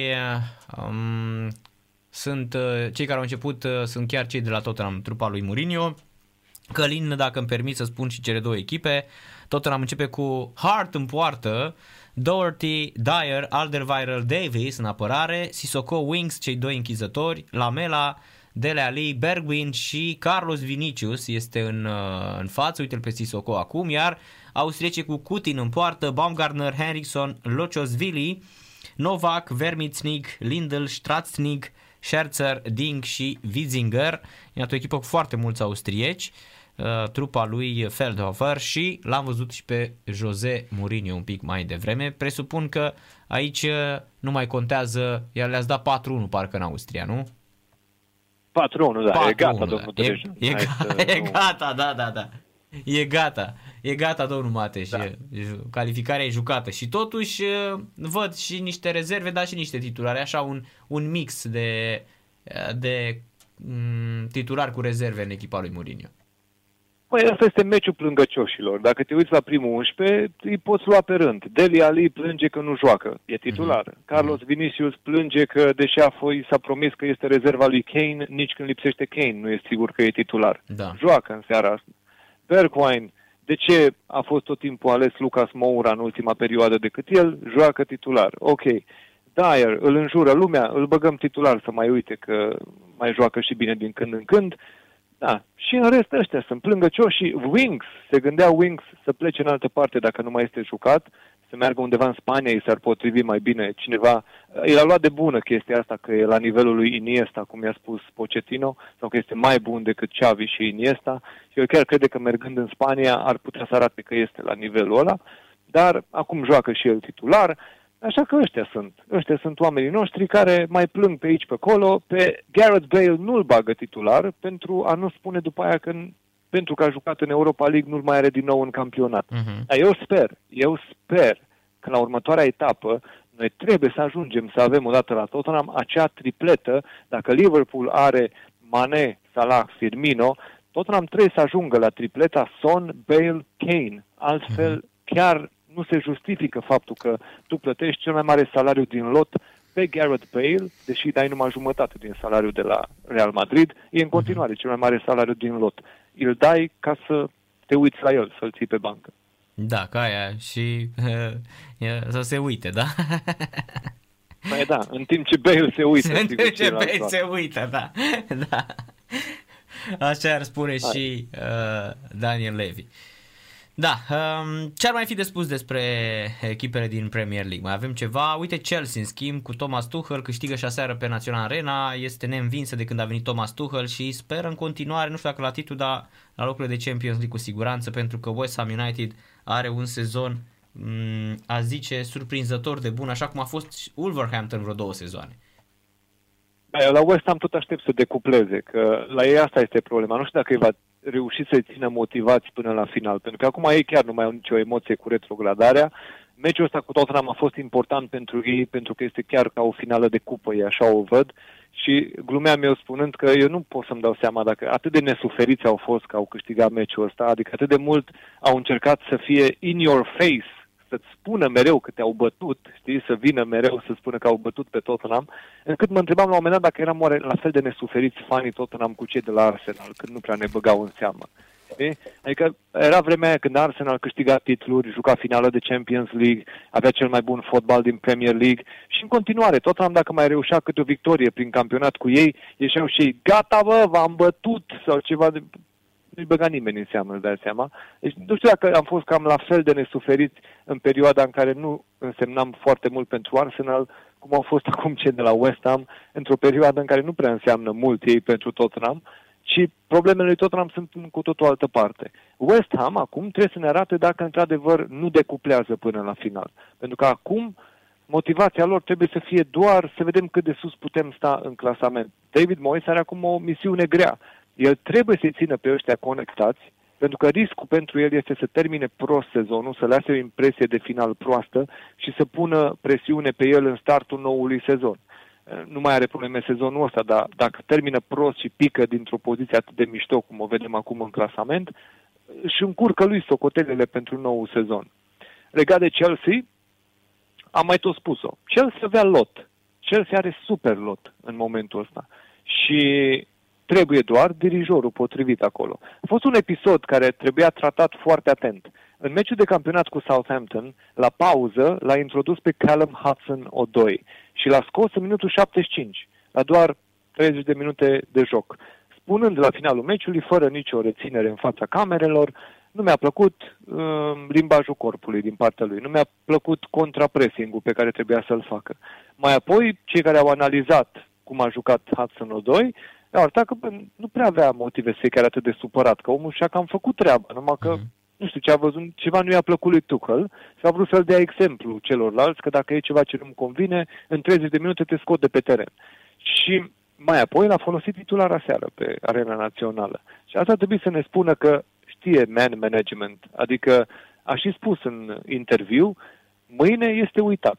Asta a fost astăzi. Așa am crezut eu, am crezut că avem șanse mai bune jucând cu altcineva, l-am scos și am introdus pe altcineva. Dar mâine episodul ăsta este uitat. Noi mergem mai departe cu ce avem de făcut. Și l-a băgat titular. La primul meci, jucat după, Hudson-Odoi a fost titular cu Atletico Madrid și poate că va reuși să stea bine, să nu cumva să se uite unii la alții ăștia prin vestiarul lui Chelsea și să spună că avem o problemă, că ăsta pare că e mai dictator decât am crezut noi. Dacă știe să-i gestioneze pe toți și o face bine, toată lumea va fi mulțumită. Are un lot pe care doar trebuie să-l facă să joace. Nu trebuie să reinventeze lumea la Chelsea. Trebuie doar să-i pună în teren așa cum trebuie și deja are calitate cu care poate să se bată cu oricine. Am înțeles. Am văzut pe Gareth Bale mai devreme, să știi, stătea cu masca, uite-l și acum din nou în imagine, stă cu masca exact cum stau și bătrânii de la noi, nasul descoperit, doar gura este acoperită la Gareth Bale și e așa descumpănit cumva. Cred că citisem un interviu al agentului care spunea că se gândește să se apuce de golf, să se lase de fotbal. E pe final de carieră. Ar trebui să se lase și agentului de declarații, că nu-l ajută foarte mult pe Gareth Bale.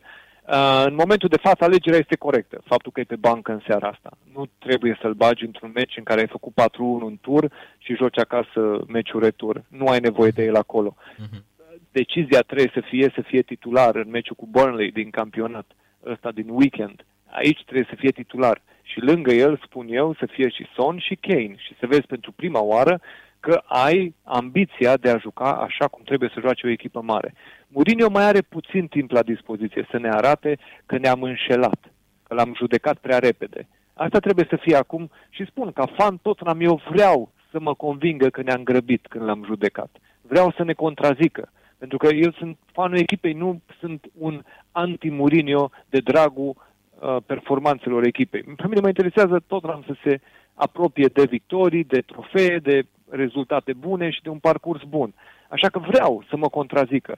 Dar pentru asta are încă puțin timp la dispoziție să ne arate că ne-am fi înșelat, că poate să joace fotbal ofensiv, că poate să dea drumul echipei, să lase frâiele din mână și jucați, că sunteți suficient de buni încât să bateți aproape pe toată lumea din campionat. Discutăm tactică acolo unde sunt deja echipe mari cu care trebuie să abordăm foarte atent fiecare fază de joc. Da, Burnley, Fulham, Crystal Palace, pur și simplu lasă-i să joace, lasă-i să se ducă în teren și să se urce pe adversar, să facă tot ce vor cu adversarul. Așa ar trebui abordat. Ce ar mai fi?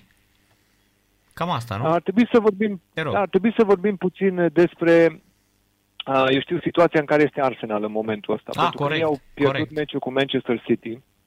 Și e o discuție aici despre, domnule, până unde se duce revoluția lui Arsenal sau unde, în ce punct este revoluția de reconstrucție a lui Arsenal după Arsene Wenger. Este Arteta omul potrivit? eu cred că oamenii trebuie să aibă foarte multă răbdare. Munca de la Arsenal, în momentul de față, se face cu mari sacrificii. Și se face, în primul rând, cu curățarea lotului de mâinile moarte. Au fost prea multe mâini moarte la Arsenal care trebuiau curățate. Și era greu să scapi de ei foarte repede. În momentul ăsta, singura acuză pe care aș putea să o aduc, și am pomenit-o și în cel mai recent episod al nostru, Arsenal are față de fanilor o datorie de a juca măcar curajos meciuri. Ori în meciul ăsta cu Manchester City a părut atât de temătoare, atât de retrasă, atât de puțin curajoasă, încât niciun fan Arsenal nu vrea să vadă echipa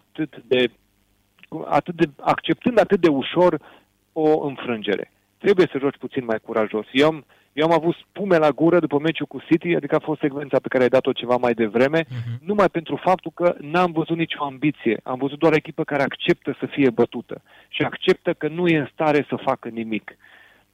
Fanul nu vrea să vadă asta. Fanul vrea să vadă măcar că ai încercat, măcar că ai dat ceva. Nu ai stat la primire și ai stat un meci întreg pe care l-ai și pierdut. N-ai scos nimic din el și n-ai oferit nimic în acel meci. E bine, Arsenal cam așa s-a prezentat. Avea doar 0-1 în meci și părea mult mai speriată de ideea că vine 0-2 decât de șansa lor de a face 1-1. Bine, a și început ca un tăvălug așa. Sterling marchează la practic prima acțiune periculoasă, minutul 1, minutul 2. Da, păi a și spus atâta. Uite și Tottenham. Dele Alli marchează 1-0. Edina nulă, dragi zlietele, cactă nimojenă, cacva șansă na Dele Alli. Edina nulă, Forsberger na Tottenham, Mourinho tătă.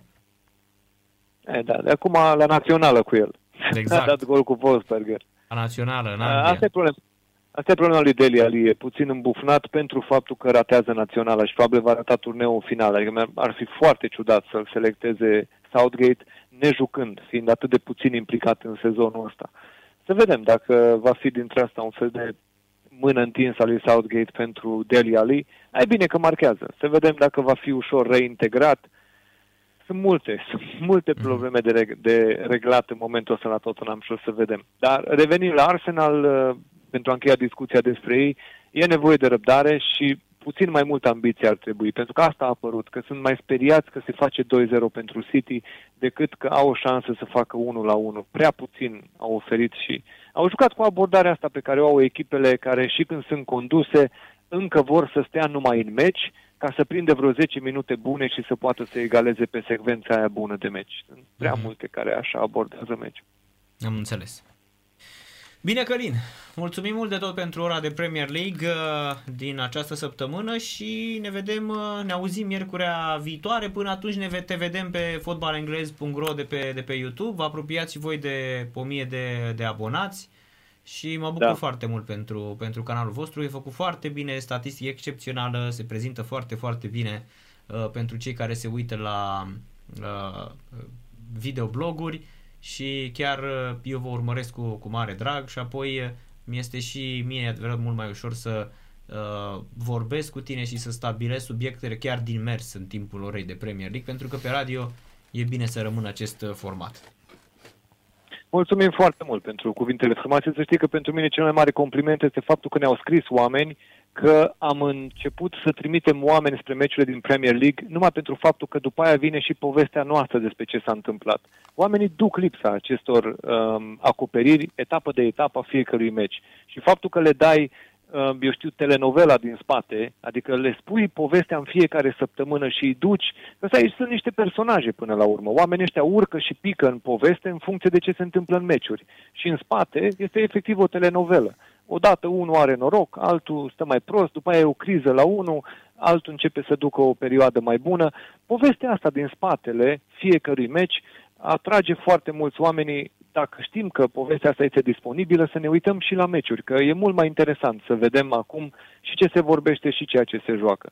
Cred că e un compliment foarte mișto pentru noi, faptul că oamenii s-au apropiat de fotbalul englez pentru că îl acoperim în exclusivitate și îl analizăm de fiecare dată. Mulțumesc mult! Numai bine, Călin, pe săptămâna viitoare și, Go Spurs, come on you Spurs, poate cine știe. Sper să nu vă întrecem în clasament după etapa asta. Vom vedea. Seară bună, salutare, seară bună, ne auzim Călin. Săptămâna viitoare. Numai bine. Numai bine. Călin Mateș Viorel, tocmai spuneam că a început Tottenham cu Forsberger, este 1-0 deja, de Lea Li a marcat. Avem și Barcelona cu Elche la ora 20 și la 22 Atalanta, Real Madrid și Gladbach cu Manchester City în prima manșă din UEFA Champions League. Real Madrid o grămadă de accidentați: Benzema, Carvajal, Hazard, Marcelo, Militao, Odriozola, Sergio Ramos, Rodrigo și Valverde. O echipă întreagă. La noi luau de la juniori, dacă era. Dar Realul are cu ce să completeze lotul, da. Bună de tot asta. Da, The Guardian a făcut o anchetă absolut uluitoare. Am citit-o ieri pentru că sunt abonat la The Guardian și vreau să spun că au spus că vor prezenta chiar și numele. Sunt pentru numele cui? Numele oamenilor care au murit în muncitorii imigranți decedați la construirea stadionelor pentru Mondialul din Qatar, care va avea loc anul următor. 6.751 de muncitori au murit din cauza condițiilor inumane din Qatar. Mi-aduce aminte de perioada Canalul Dunăre-Marea Neagră. Da, sau Bumbești-Livezeni. Da. Înțelegi? Sau deci, mai știu ce alt, defileul Giului. Da, deci sau... incredibil. Este o anchetă fantastică făcută de cei de la The Guardian, care sunt tătici pe așa ceva. Aproape 7.000 de oameni. Amnesty, deci au murit 2711 indieni, 1641 de nepalezi, 1018 veniți din Bangladesh, 824 de pakistani și 557 din Sri Lanka. Vorbim de țări unde sărăcia este... Asta voiam să spun, mi-ai luat cuvintele din gură. Sărăcia e la ea acasă. Ce a mânat pe oameni să meargă acolo, să se supună unor astfel de riscuri? Sărăcia, nevoia de a... Nu de a câștiga, de a subzista. Da, da. E înfiorător. E înfiorător când trebuie să îți părăsești familia sau să accepti orice fel de loc de muncă pentru a da de mâncare familiei și copiilor. Nu mi se pare nimic mai, în afară de boala propriu-zisă, nu mi se pare nimic mai tragic, mai trist, mai dureros decât să accepti orice fel de muncă ce implică tot felul de riscuri pentru a-ți întreține familie. Da. Că dacă te-ai fi dus să te îmbogățești, ai fi zis, ți-a trebuit îmbogățire, ia. Exact. Dar oamenii ăștia s-au dus să trăiască, să reziste. Da? Este și un documentar, să vezi în ce condiții stau. Păi crezi că românii sunt departe? Românii, foarte mulți dintre românii care sunt plecați în străinătate? Doamne, în ce condiții stau oamenii astea. Conjunctura a făcut să merg într-o anumită zonă din Italia, pe undeva pe lângă Rimini, vreo 5-6 ani la rând, da? Aveam acolo, de fapt am niște rude. Și după ce vizitezi mall-uri și te duci la plaje și vezi Veneția și mai știu eu ce vezi stând de acolo în fiecare vară timp de 6 ani, încep să cercetezi împrejurimile, care nu sunt spectaculoase, sunt niște sate, da? Nu sunt orașe, sunt sate și diverse persoane populate dincolo de băștinași, de italieni, și mulți dintre cei care sunt veniți din afară sunt români. Corect. Și dacă vezi în ce condiții stau, în tot felul de case care cad pe ei, containere din acelea, nu chiar, parcă un container ți-l mai renovezi, ți-l mai faci. Da, case din astea bătrânești, exact. Îi vezi în curte cum stau să facă un grătar sâmbătă, duminica, rufele întinse, te miri pe unde, adică... Doamne, doar pentru că speră la un trai mai bun acolo. Da, și pentru că acolo, într-o casă din aia, chiria e modică. Nu poți să-i ceri pielea de pe om într-o casă ce nu oferă condiții. Da, ci că sunt, unii munceau câte 14-15 ore, mureau, cădeau pur și simplu din picioare, de epuizare, iar oficialii qatarieni spuneau că acei oameni mureau din cauze naturale. Incredibil, trebuiau adică, să se acopere într-un fel. Da, și guvernul, oficialii qatarieni, ei spun că în momentul de față doar 37 de oameni au murit, în condițiile în care cifra este cât se poate de clară, făcută de Amnesty International și Human Rights Watch, pentru că au fost într-adevăr super documentate aceste cifre. Sunt 6.751 de muncitori migranți decendați la construirea stadionelor pentru Mondial din Qatar. Sunt niște documentare incredibile, sunt niște imagini în care vezi cu adevărat ce face un om pentru a ieși din sărăcie sau pentru a spera cumva. Nu, pentru a ieși din sărăcie. Nu, n-ai la ce să speri. Luptă, nu, n-ai la ce să speri. Și moare. Atenție. Asta este. E incredibil. Da. Mihai Rusu de la München cu siguranță a citit și el în Der Spiegel sau în Allgemeine Zeitung, în mai multe mass media germane, publicații din Germania, chiar dacă ancheta este venită de la The Guardian, dar nemții imediat se atacă atunci când văd așa ceva. Bună seara, Mihai! Bună seara, stimați colegi, bună seara, dragi ascultătoare și dragi ascultători. Sigur că am citit și acest subiect este de vreo 5 ani în presa germană. Spiegel este aici autorul unor investigații formidabile. Vreau să vă spun că acești muncitori vin din cele mai sărace țări din Asia, din lume chiar, din India, din Pakistan, din Bangladesh, din Nepal, din Sri Lanka, din Kenya, deci din Africa, din Filipine. Și Pakistan, partea cea mai dureroasă este... Poftim? Pakistan, da. Și partea cea mai dureroasă este că inclusiv europeni, inclusiv marele Kaiser al Germaniei fotbalistice, Franz Beckenbauer, care a votat pentru Qatar în 2009 și pentru Rusia când a fost alegerea la pachet și care a fost invitat de câteva ori de emir în Doha, a spus că n-a văzut niciodată, declarația e publică pe care o citesc, n-a văzut niciodată, toată lumea trăiește bine în Qatar. Dar Kaiserul, Franz Beckenbauer, n-a vrut să spună sau n-a vrut să se intereseze că acești muncitori sunt în lagăre, sunt închiși și li se confiscă documentele. Iar numărul de morți a fost stabilit de către țările de unde vin ei. De aici, din registrul de deces. Că altfel nu aflam nimic, nicio știre din partea autorităților din Doha care se joacă cu banii. Și trebuie să știți că mulți dintre ei au salarii de 400-500 de euro, în condițiile în care Emiratul Qatar este unul dintre cele mai bogate, cu o sumă extraordinară pe cap de locuitor, cu investiții foarte mari. Vrea să-și facă imagine, dar tratează, discriminează pe acești muncitori, care e dreptul lor să vină să muncească și să câștige un ban dacă la ei acasă nu au nicio șansă. Și apropo de Qatar, după aceea trecem la partea italiană, că și acolo am două completări să vă fac, ca să vedeți ce se întâmplă în Qatar. Nu numai muncitorii străini sunt discriminați, inclusiv sportivele. Urma ca în zilele următoare să se desfășoare la Doha un turneu de volei de plajă din circuitul mondial, deci prima categorie. Și la acest turneu au fost invitate și două sportive din Germania, printre cele mai bune, care s-au pregătit în Spania, dar și-au luat echipamentul cu ele, care îl cunoaștem. Kilot de baie foarte sexy, bikini, și sutienul care le acoperă una din părțile reprezentativ feminine ale femeilor. Și în momentul în care ele au transmis o scrisoare către Comitetul de Organizare din Doha, dacă există restricții în ceea ce privește echipamentul, atunci cei din Doha au spus nu.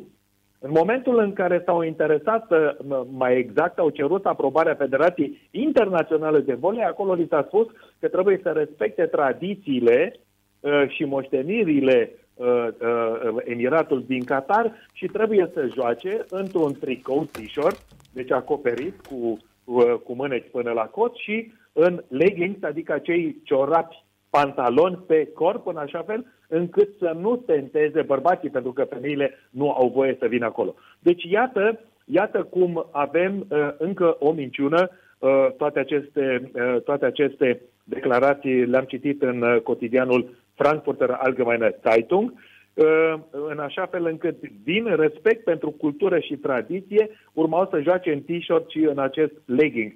Dar, pe de altă parte, li s-a spus că pot veni oricum. Și iată cum Emiratul Qatar își dorește o publicitate, o imagine de stat democratic, deschis, dar numai până la anumită limită.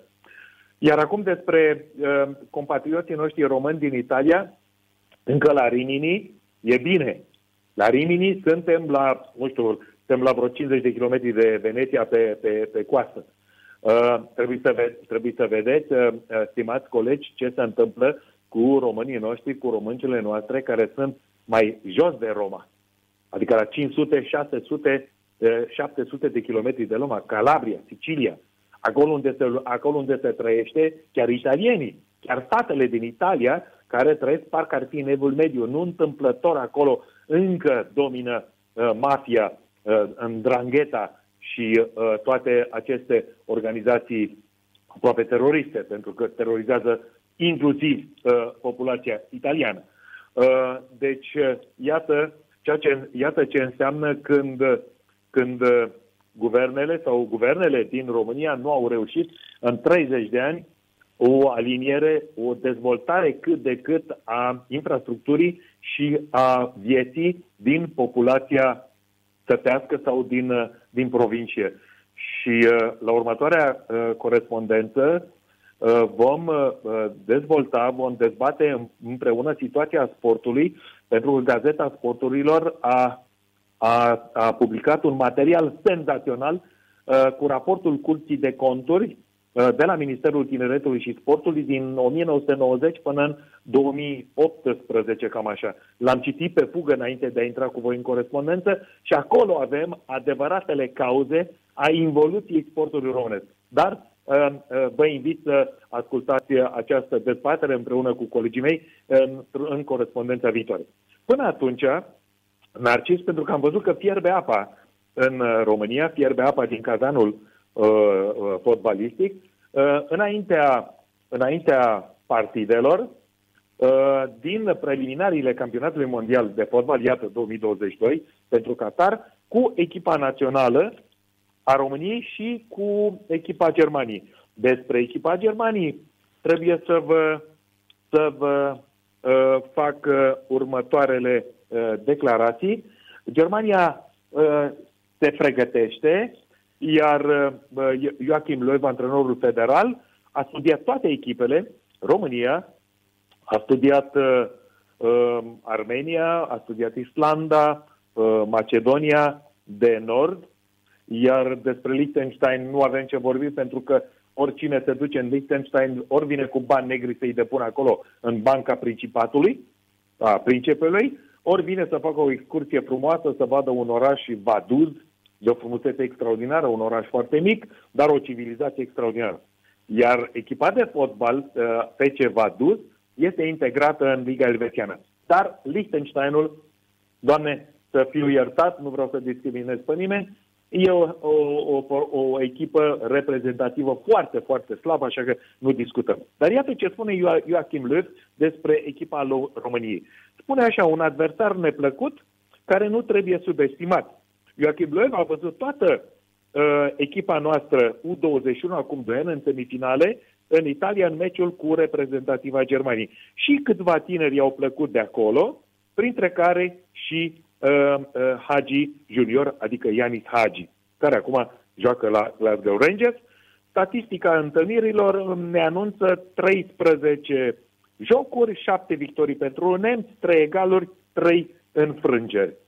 Și acum despre echipa Germaniei, tocmai revista săptămânală Sport Bild, care ea se consideră numărul 1 în Europa, și probabil că este așa dacă au sufragile, iată ne anunță, ne comunică forma actuală a internaționalilor germani. Și vreau să vă comunic, ca să trecem după aceea voi, să faceți echipa României. Eu mi-am făcut o formulă, dar să o definitivați voi.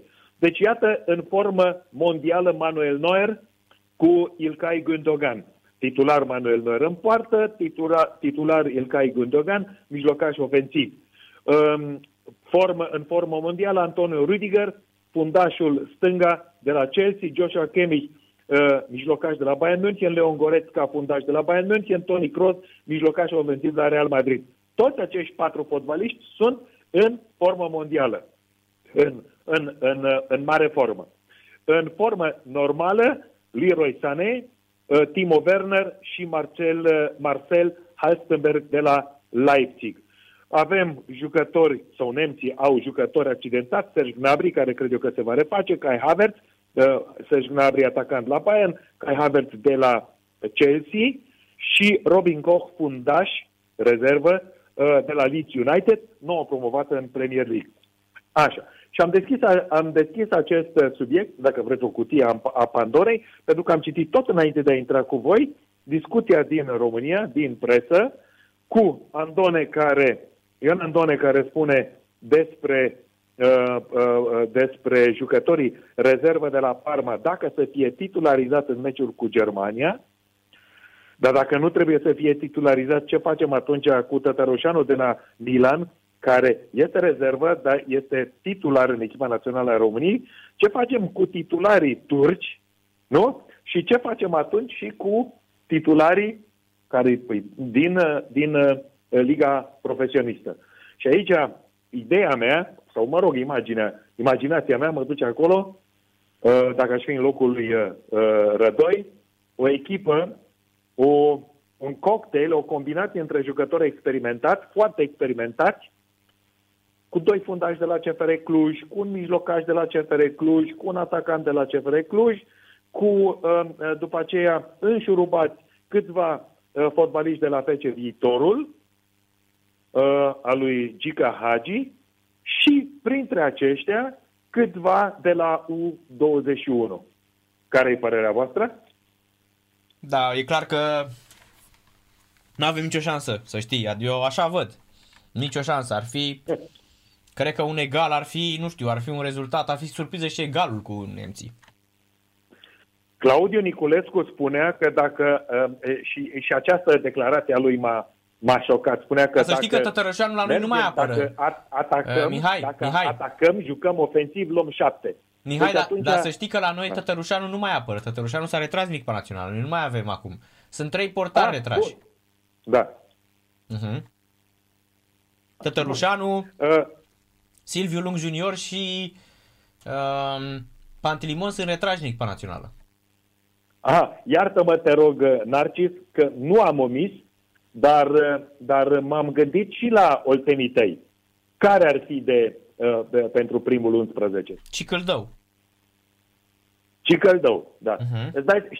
Știi cum au spus nemții când eu am văzut partida live la televiziune Germania-România de la Campionatul European U21. Și îți dai seama, Cicăldău, chiar pentru un reporter neamț, de obicei mă sună cei de la televiziunea germană care transmit să le explic cum se pronunță numele. Și Cicăldău, ei l-au dat așa, Cicăldău, pentru că nu există ci în limba germană și nu există e. Și atunci, în loc de Cicăldău, C-I înseamnă ti. Cicăldău. Cicăldău. Cred că nu și-a recunoaște numele. Da. Așa, Cicăldău, da, e adevărat, care a jucat și în 11-ele contra Germaniei la U21.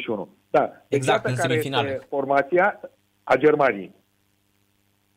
Cum vedeți voi acum? Cum va face Mirel Rădoi șpagatul între cei de afară, din Occident, turci și din Liga Profesionistă? Foarte, foarte greu. Foarte greu, bine, sunt cei puțini care joacă afară, cum ar fi Maxim, pe care îl aduci.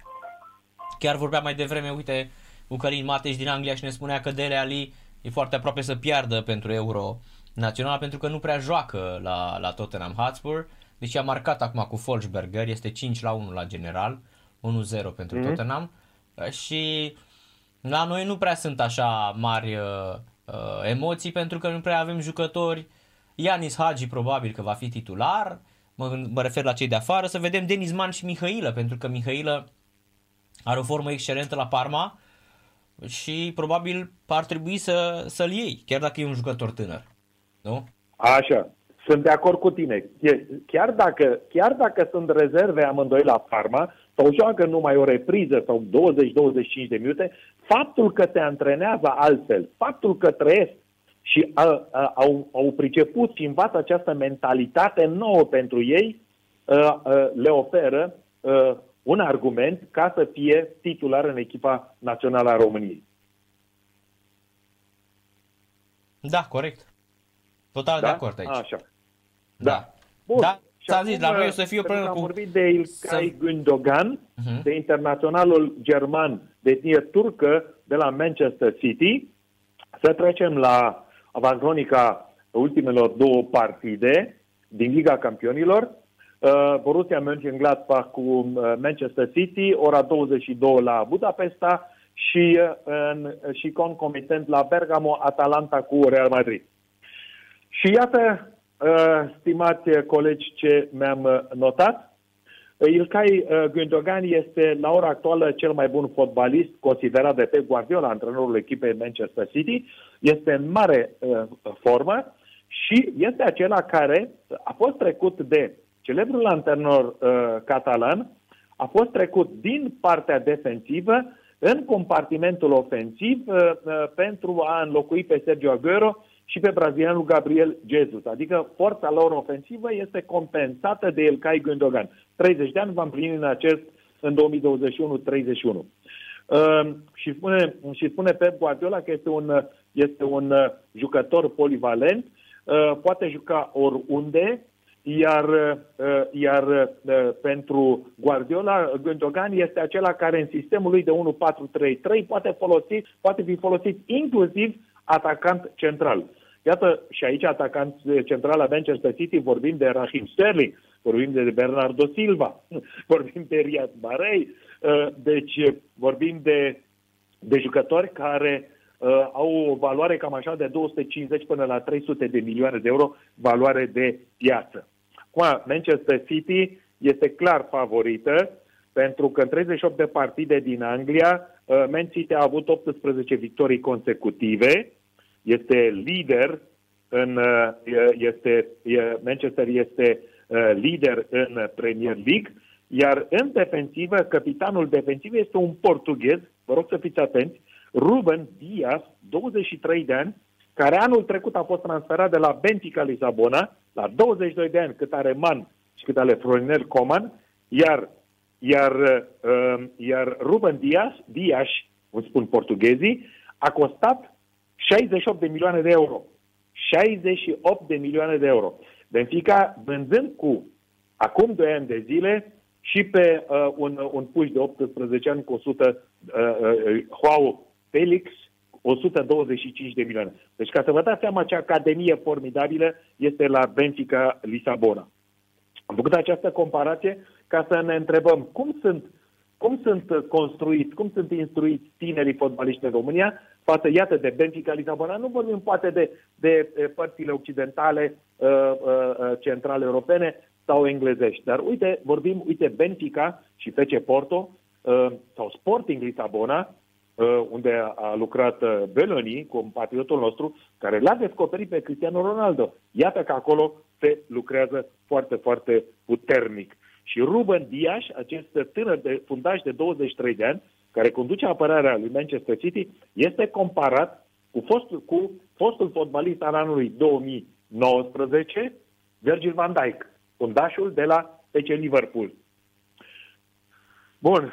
Care e accidentat acum.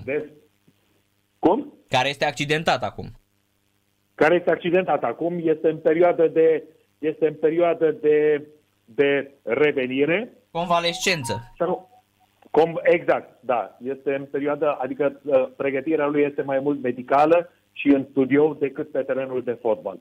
Și acum despre Borussia Mönchengladbach, că și aici avem o știre interesantă.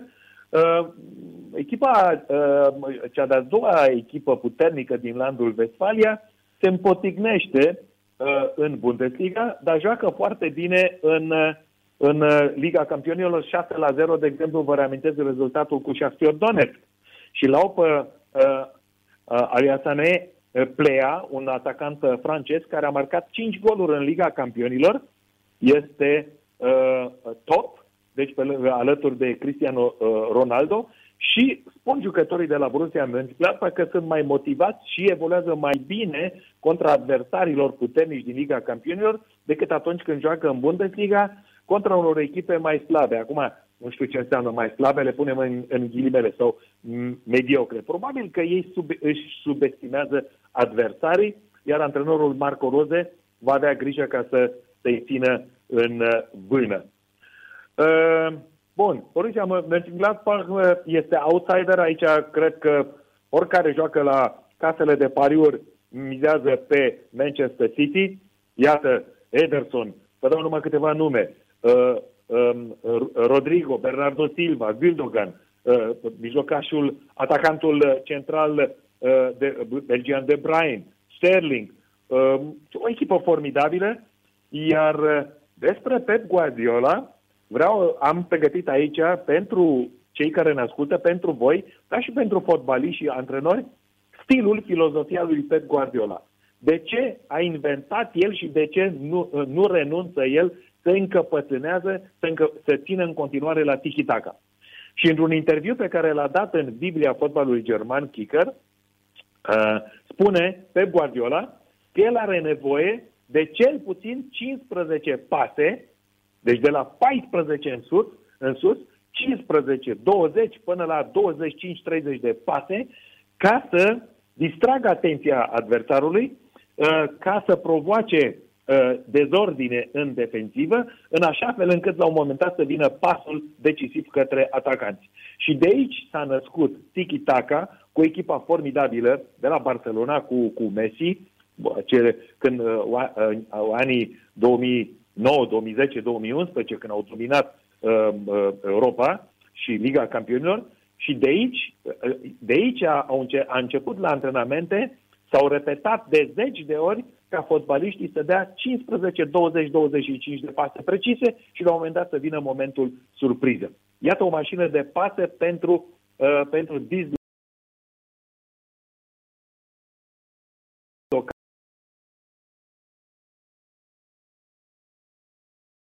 de fotbaliști roboți. Singurul care avea putere de creație și spațiu liber era Messi. Părerea voastră? Da, e într-adevăr, pentru că el și spunea de ce era Messi principalul om care rupea și scotea adversarii din joc, datorită vitezei, datorită viziunii și mai ales cum studia adversarul, și spunea Guardiola în This is Football, arată excepțional. O chestie pe care n-a spus-o nimeni, dar nimeni n-a spus-o, de faptul că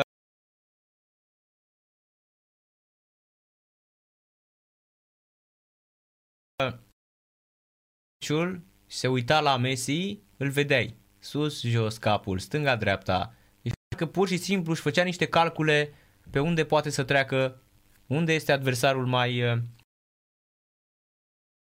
Guardiola, nu eu. Da? Guardiola a spus-o, da. Da, numai că senior Pep Guardiola a stat 3 ani de zile și la München, la Bayern. Vă aduceți aminte? Învățase chiar germana. Așa. În perioada de când a semnat contractul, din vreo 7 luni a durat până când se preia echipa în iulie, a luat lecții de limbă germană. Locuia la New York. Acolo a avut loc negocierea și acolo s-a semnat contractul între Pep Guardiola, Karl-Heinz Rummenigge și Uli Hoeneß, care era atunci managerul. Dar și aici am vrut să ajung. Tiki-taka este, după părerea unor specialiști, nu mă consider nici expert, nici specialist, este o rețetă pentru fotbaliști latini. Ca dovadă că are la Manchester City, îl are pe Joao Cancelo, îl are pe Ruben, pe Rodrigo, pe Bernardo Silva, mai are Gündogan, care e mai mult turc decât neamț, adică are și el genă meridională. Deci aceia care joacă un fotbal fantezist. Tiki-taka nu a prins însă la Bayern München, unde marea majoritate a fotbaliștilor erau germani. Vă indică ceva această constatare a mea? Nu. Nu. Pentru că fotbaliștii germani, prin felul lor în care sunt învățați și instruiți, de când încep la 7 ani, li se arată o direcție. Așa cum îi arăta pe Guardiola lui Messi, așa învață o singură direcție. Drept spre poartă.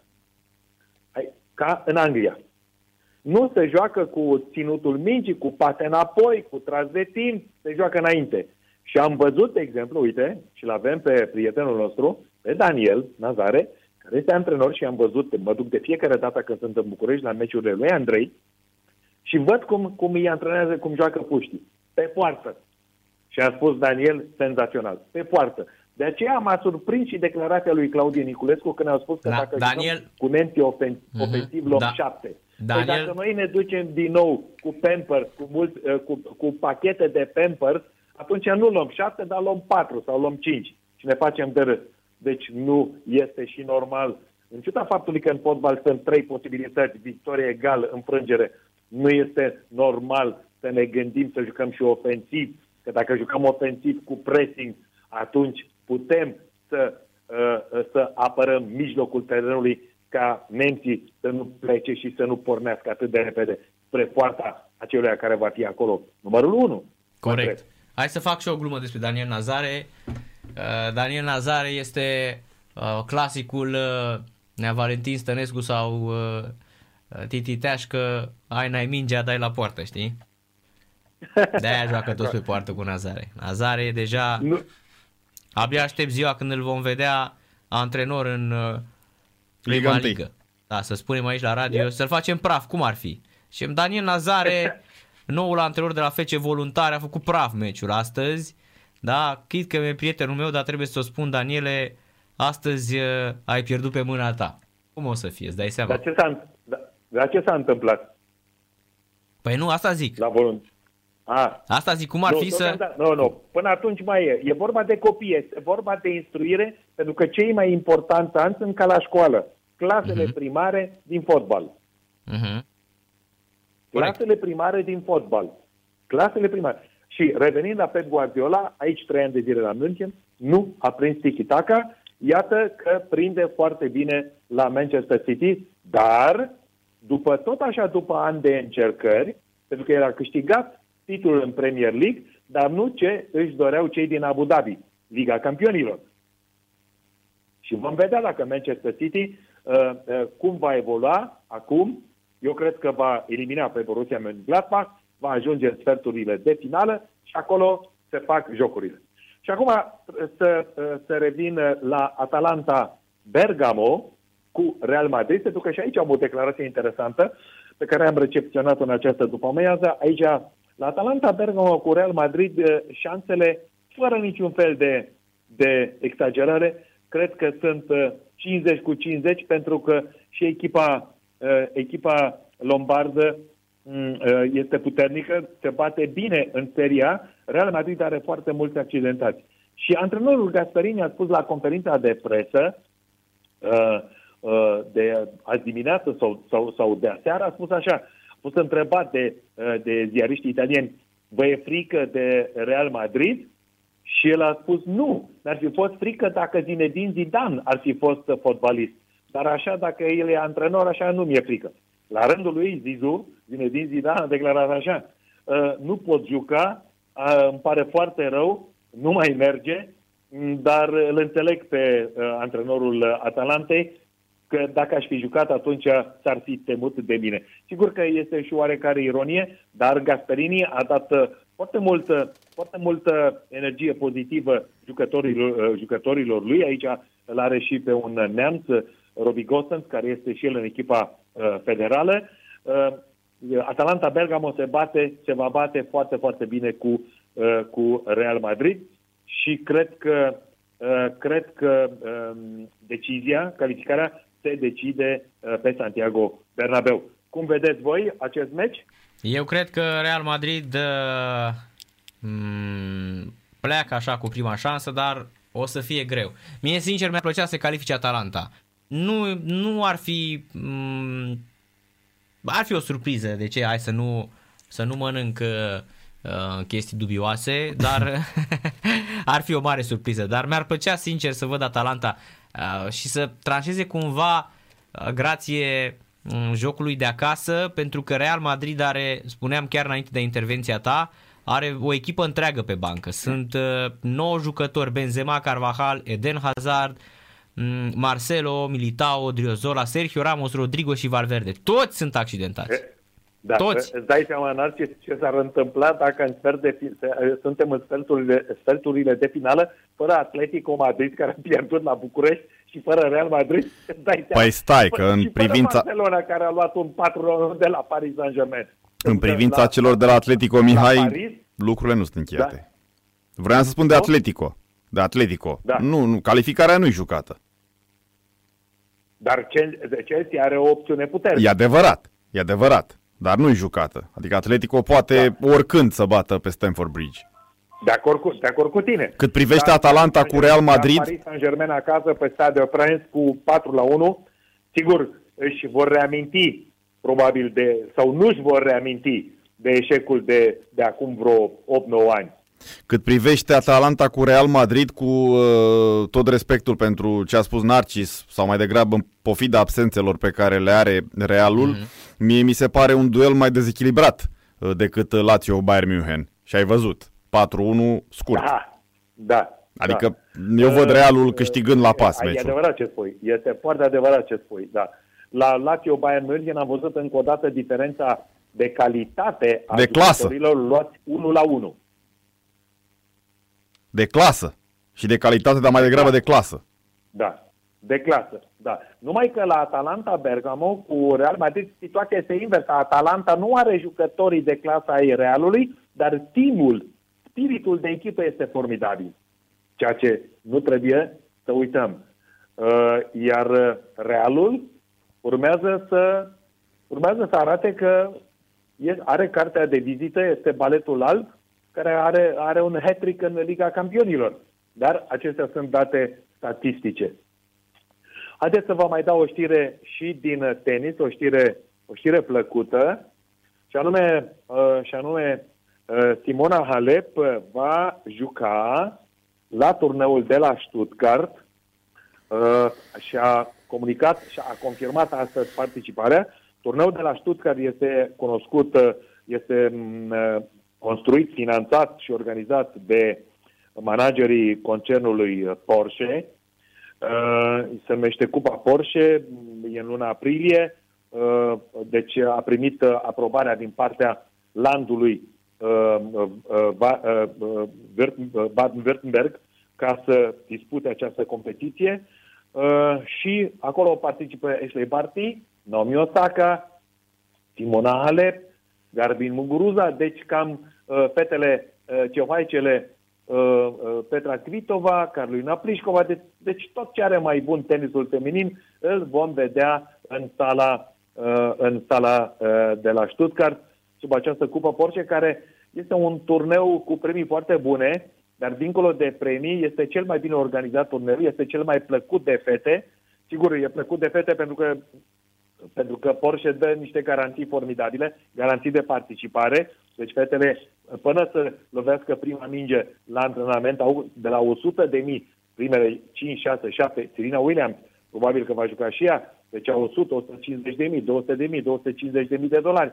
Prețul garanției Simone Halep, din cele comunicate de Barbara Rittner, șefa tenisului german, care cunoaște toată piața feminină, ar fi sau se ridică la 150.000 de dolari americani.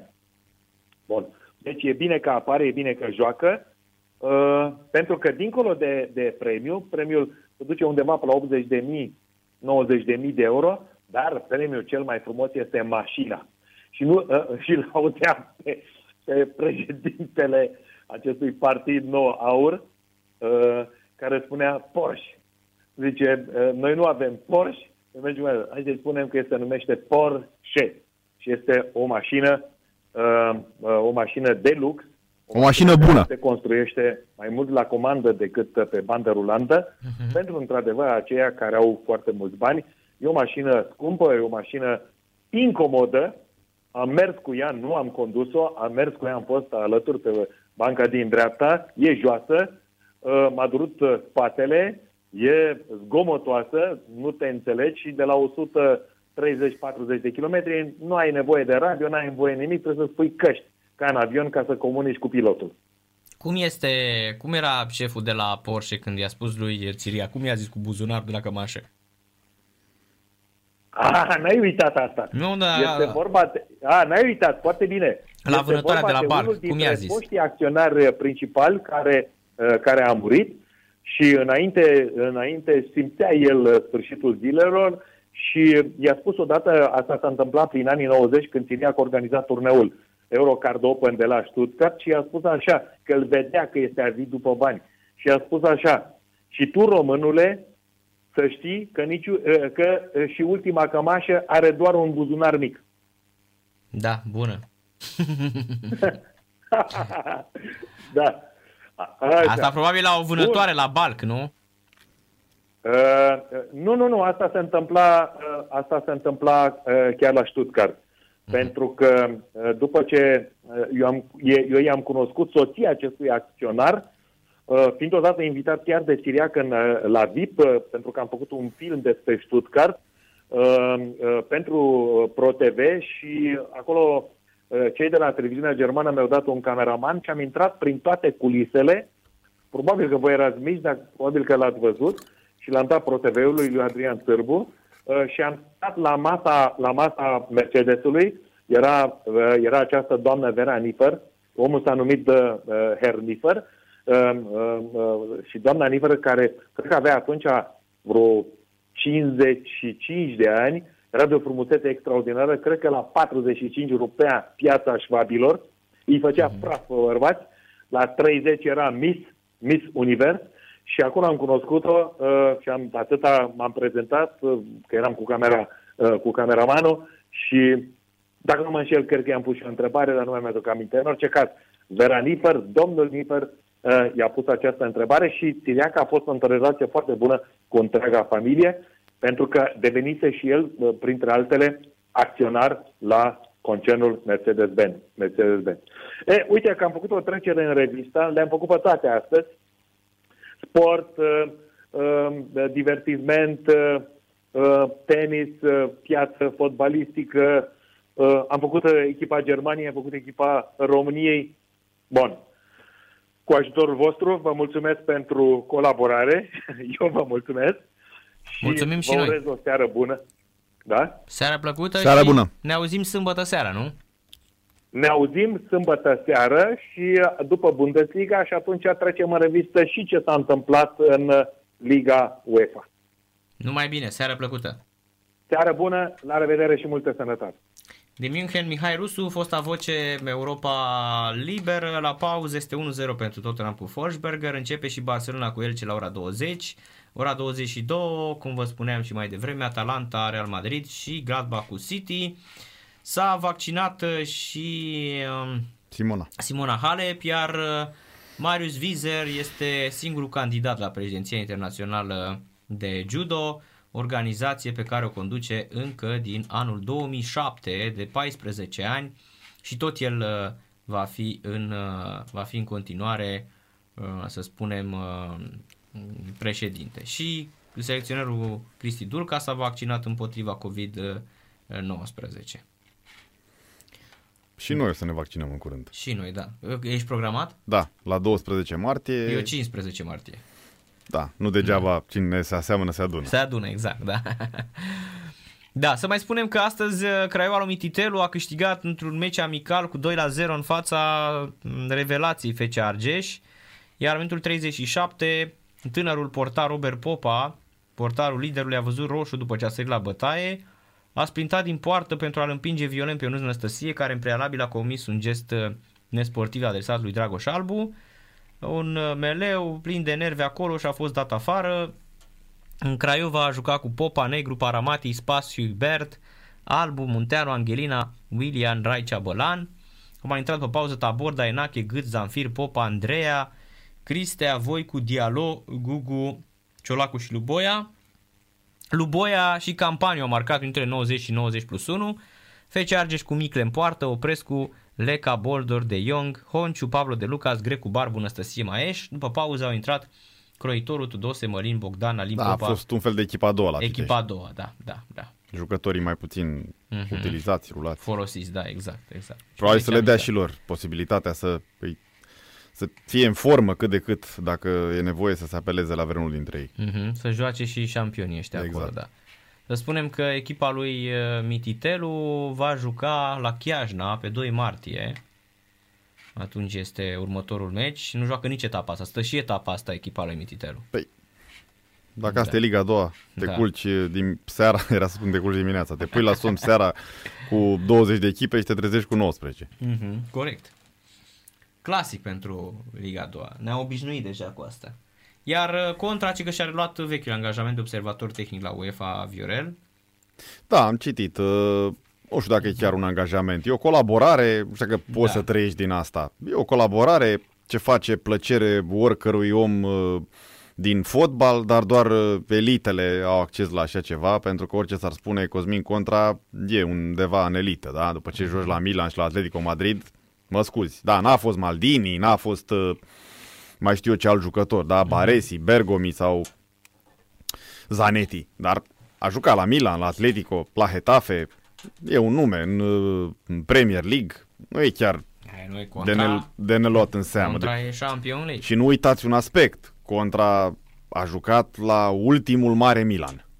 Exact. Da? Deci la câteva luni după ce a plecat, n-are rost să spunem de ce, pentru că îi plăcea Spania, se simțise bine acolo, la Alaves și așa mai departe. Și a venit această ofertă de la Atletico, pentru că el altfel n-ar fi plecat niciodată dacă nu se simțea bine în Spania și nu era ademenit de mirajul acestei țări și de tot ce a însemnat și ce înseamnă ea. La câteva luni Milanul a câștigat ultimul trofeu Champions League cu Ancelotti pe bancă. Așa este. Da? Deci ultimul mare Milan, cu Shevchenko, cu Maldini, cu Costa Curta, Pirlo. Așa este. Adică n-a jucat la orice fel de Milan. E adevărat că a plecat în un scandal când s-a bătut cu Da, s-a David. Spus că a fost fatal acel episod. Cu David atunci când s-a bătut în... Mă îndoiesc că reprezenta principalul motiv. Mai ci că ăla a fost. Adică dacă jucători se bat și...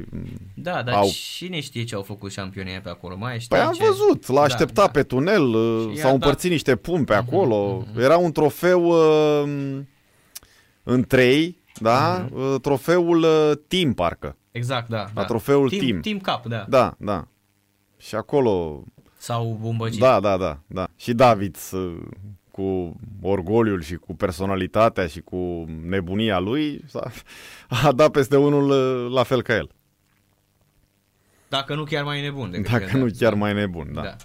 I-a dat acolo un Champions League. Dar mie nu-mi vine să cred așa că fotbalul românesc a avut jucători la Milan, la Real, la Barcelona, adică... Bine, și acum e Tătărușeanu, să nu omitem aspectul. Care s-a retras din națională, vezi? S-a retras din națională și nu joacă în mod constant. E altceva, una e să fii în lot și alta e să joci. Contra, cât a jucat la Milan un an, a jucat 70% din meciuri, sau chiar mai mult. Nu e puțin lucru. Da, gol și cu Inter, dacă ți-aduce aminte, în derby de la Madonina. Am fost la un nivel la care eu sunt... cumva optimist că vom mai ajunge. Chiar și așa, câte un jucător, câte doi, că nu mai e ce-a fost și nici nu o să mai fie, e altă poveste. Dar cred că avem resurse. Da? Eu asta cred. Da, e foarte greu, așa este, foarte greu, nu știu. E bine că ești optimist. Eu, văzând la ce se întâmplă astăzi, mi-e greu să cred că o să mai, nu știu, pentru că nu văd niciun restart, nu văd niciun... Dar când a fost Narcis vreun restart? Că niciodată, tot am auzit. Zic, că niciodată n-a fost. Am auzit două cuvinte, sau expresii, sau formulări, ale cum vrei, sau luați-le cum doriți dumneavoastră, care nu s-au confirmat niciodată. Restart și un nou început. Sau bine, tot aia, sau punctul zero.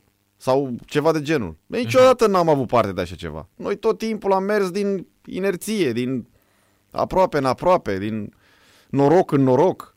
Din conjunctură în conjunctură. Spune-mi, uite, am avut restart în anii 95 sau 2000. Sau... Niciodată n-a fost. Un proiect din ăsta național, cu investiții majore venite din partea statului, cu academii peste academii, cu 10-15 fotbaliști care au promovat în bloc la echipa națională. Nu. Singurul care a făcut o părticică din povestea asta a fost Hagi, care văd că și-a redus așa motoarele din motive...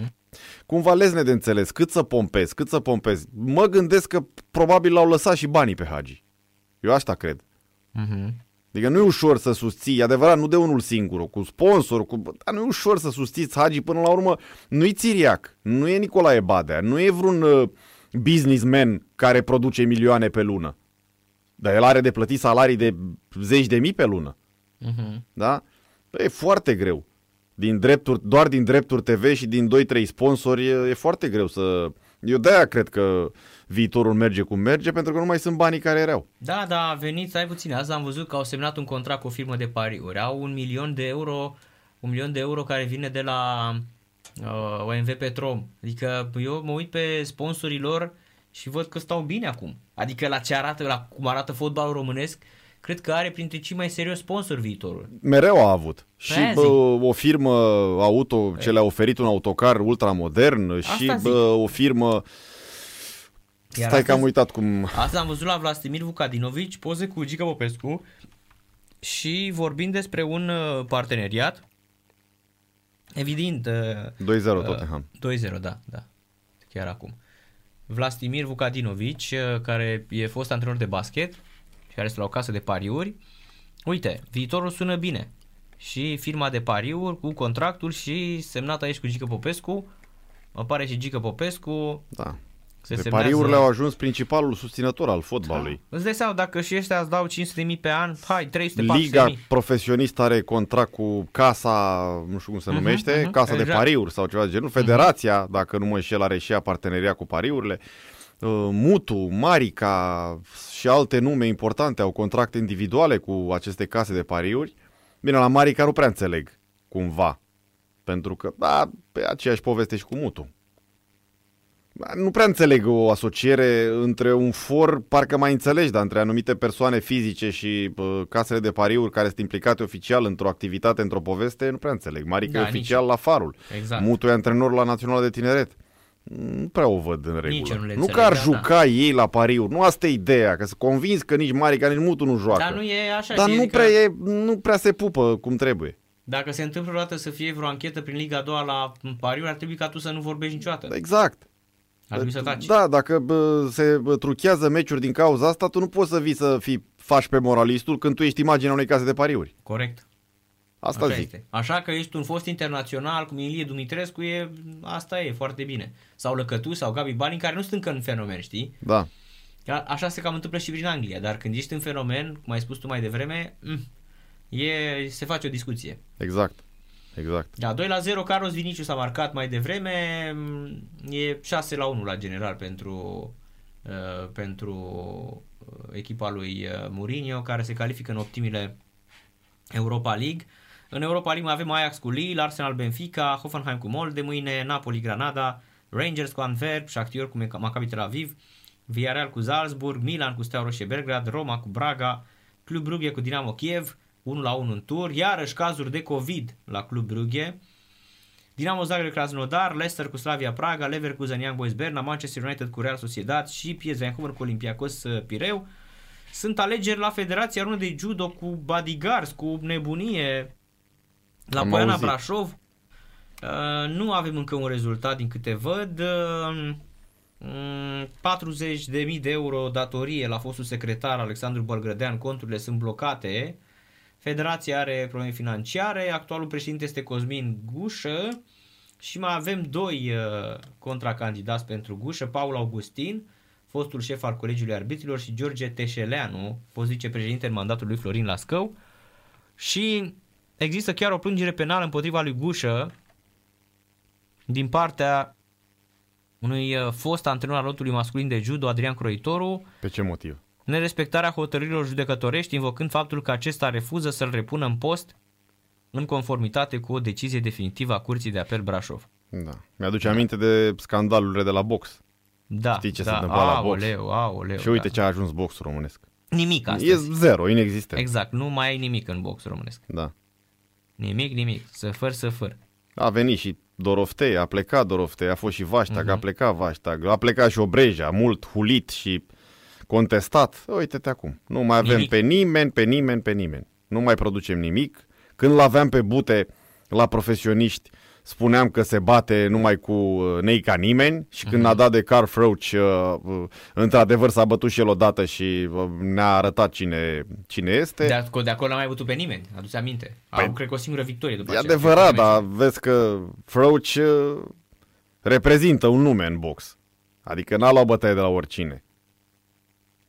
uite. Da, dar vezi când a avut un meci mai tare, pe când uite, de exemplu, Doroftei s-a bătut cu toți șmecherii.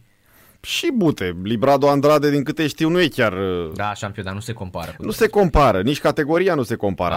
Pentru Bute era greu să lupte la categoria lui cu grei adevărați, deși nu era la super grea, dar tot grei între ghilimele. Doroftei a bătut pe aia, pe Manuel Augustus, pe Horacio. Doroftei a fost la cea mai spectaculoasă categorie, unde e și Mayweather. Egal cu Spadafora ăla, cu Ciorneavski, ăla l-a bătut și a fost înfrângerea lui cu Arturo Gatti. Da, dar Arturo Gatti de asemenea este un... A fost că a murit. Un monstru, păi nu, vorbesc la prezent, rămâne un monstru sacru al nobilei arte, Arturo Gatti. 37 de ani, foarte ciudată, moartea Brazilia. Există un film, cred că The Fighter se numește, cu Mark Wahlberg pe... Îl joacă pe Arturo Gatti. Nu joacă pe Arturo Gatti, îl joacă pe un... Așa este, Fighter. Da, pe un campion de box căzut în depresie și în patima alcoolului și a scandalurilor și reinventat de fostul antrenor, adus din nou pe culmile gloriei și reușește să-și redobândească centura, iar filmul se încheie că după ce a luat centura respectivă din meciul respectiv, că nu mai țin minte cu cine a boxat, acest pugilist, după o întâmplare reală, înainte să se retragă, a mai făcut 3 meciuri cu Arturo Gatti. Așa este. Adică vă dați seama la ce nivel a fost Doroftei, dacă Arturo Gatti a influențat, a apărut acolo. Pe Ward l-a jucat, pe Andrew Ward. Exact. Da, pe Ward l-a jucat. Aia la Hollywood. Andrew Ward, da. Aia la Hollywood de nume ca să facă filme cu box. Andre Ward a fost. Ward, care este și astăzi, înțeleg, cred că ultima lui luptă, știu că nu pierduse parcă niciun meci Andre Ward. I se spunea Fiul lui Dumnezeu, Son of God. Da, și antrenorul e jucat de Christian Bale, corect, așa este. Foarte, nu știu dacă era Christian Bale, era antrenorul.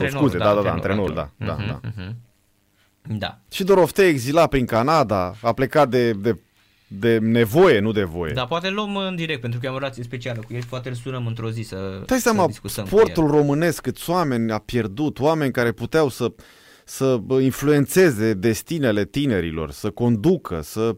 I-am gonit pe toți, domne. I-am gonit pe toți. Năstase, care ar fi putut să mai dea o mână de ajutor tenisului românesc, sub o formă sau alta, nu mă întrebați în ce funcție. Da? Dacă Ilie Năstase nu poate să influențeze tenisul românesc, nu știu cine mai poate. Dar Năstase a rămas cu eticheta omului care a fost prins conducând scuterul fără permis și bătându-și ultima soție sau agresând-o. El așa e perceput acum, nu? Da, corect. Doroftei exila prin Canada, Dudu Georgescu și el e plecat pe nu știu unde. Că, nu știu, i-am gonit pe oamenii ăștia. De ce atâta răutate? De ce atâta pismă pe unii dintre noi? Pe cei care au un cuvânt de spus în țara asta. Te uluitor. Hagi a spus și el de atâtea ori că ar vrea să plece. Drept dovadă că a și renunțat parțial la ceea ce făcea la Viitorul. Gică Popescu l-am încarcerat. E adevărat. Nu știu, nu comentez și niciodată n-am comentat deciziile justiției, dar nu poți înțelege cum Popescu, dincolo de faptul că a fost capitanul Barcelonei, că nu îl închizi sau îl lași liber că a fost capitanul Barcelonei, dar vorbim de un om din fotbal, da? Un om important din fotbal. Se duce la închisoare cu executare și Cristiano Ronaldo, Messi și mai știu cine prin alte țări primesc doar cu suspendare pentru... infracțiuni din acestea mult mai mari. Dacă tot respectăm sau ne luăm după legile europene. Nu, doar nu înțeleg. Repet, nu comentez decizia justiției, dar nu înțeleg. Da.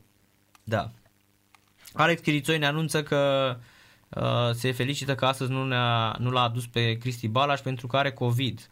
A trimis mai devreme testul pe WhatsApp și este pozitiv la COVID-19, Cristi Balaș, însănătoșire grabnică, îi urăm. Da, că nu te aștezi când te aștezi mai puțin, dă COVID-ul peste tine. Mărturisesc că și eu am o teamă din asta foarte mare. Foarte mare, deși mă păzesc, nu fac băi de mulțime, evit locurile aglomerate, gen mall-uri și mai știu eu ce, dar stau așa cu o tensiune așa pe cap până o să mă vaccinez, parcă nu mai vine odată ziua asta de 12 martie. Da, până 15 martie de ziua Ungariei și de ziua fostului meu, bunicului meu, care nu mai este printre noi. Era ziua lui. Ar fi împlinit 92 de ani. Da. Nu, 91, pardon, greșesc. Era în 1930 născut, da. Da, așa este. Mickey Ward este, nu Andre, Mickey Ward este fratele lui Andre Ward, care s-a bătut cu Sugar Ray Leonard de la Spart și asta e cu Arturo Gatti, s-a bătut cu el. E bine, Arturo Gatti a jucat 3 meciuri cu Mickey Ward. Exact. 3 meciuri, asta fabuloase au fost. În primul a pierdut și apoi l-a bătut de 2 ori. Mickey Ward are 55 de ani acum. Și apropo de Arturo Gatti, am văzut un documentar. Soția lui a fost arestată atunci când el a murit, dar în urma autopsiei se spune că ar fi fost un suicid.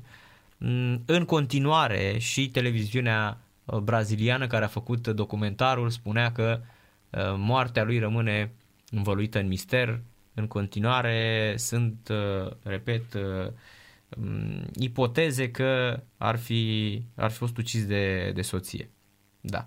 Însă oricum o luase destul de razna în 2009, 2008, 2009 cu drogurile și așa mai departe.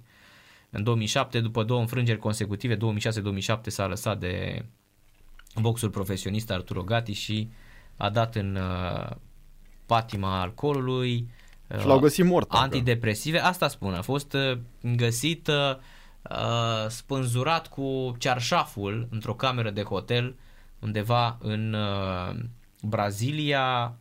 Foarte, foarte, foarte ciudat. Mi-aduc aminte de meciul pe care l-am văzut datorită lui Adrian Fetecău, Doroftei cu Raul Balbi, aici la București. Da. Bine, m-am dus ca jurnalist, dar puteau să meargă alții. Am avut privilegiul ăsta să fac parte din echipa Radio România care s-a ocupat de transmisiunea acestei confruntări pe undele radio. Am rămas marcat pe viață de ce am văzut, și pozitiv și negativ. Pozitiv datorită atmosferei făcute de români, de vibe-ul ăla al sălii. Am fost în vestiar, l-am văzut pe Doroftei cum se echipează, acele mișcări specifice dinaintea intrării în ring, când a intrat în ring pe muzica celor de la Bugi Mafia. Da?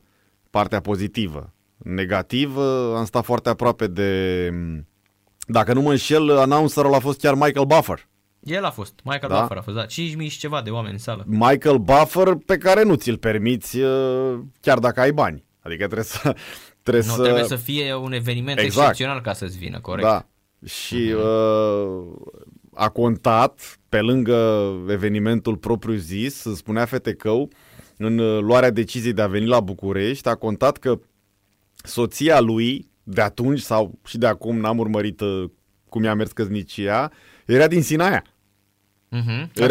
Era din Sinaia și l-a atins la coarda sensibilă cu povestea asta și a spus gata, vin la București. Și datorită acestei povești. Iar negativ, spuneam că am stat aproape de colțul lui Doroftei și am văzut în momentul în care era...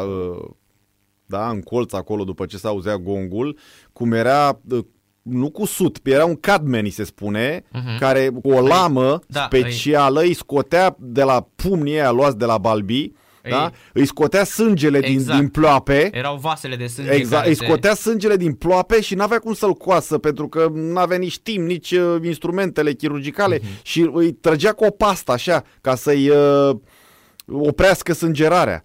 Uluitor. Deci uluitor. Erau într-adevăr și țin minte că a leșinat după acel meci. Ne-a și povestit aici. Nu știu dacă a leșinat atunci sau a leșinat în la cameră. La dușuri. Mi-a spus mie în emisiune de multe ori. Da, nu te contrazic, nu mai stăpânesc amănuntul acesta, dar a leșinat înaintea meciului cu Spadafora. Da, dar și cu Balbi. Cu Spadafora nu s-a mai ținut meciul. Da, pentru că a căzut cântarul. A slăbit foarte mult, deshidratat, povestea că era forțat, că nu era în categorie, cu câteva ore, nu zile înaintea meciului, dar cu câteva ore înaintea cântarului, de fapt. Da? Și era forțat să bea apă cu dopul de la sticlă. Așa se hidrata, ca să nu ia în greutate, cu dopul. Ce inuman. Inuman. Da, da. Și uite ce a făcut Doroftei. Am avut niște evenimente noi în sportul ăsta, da? Dar numai acum...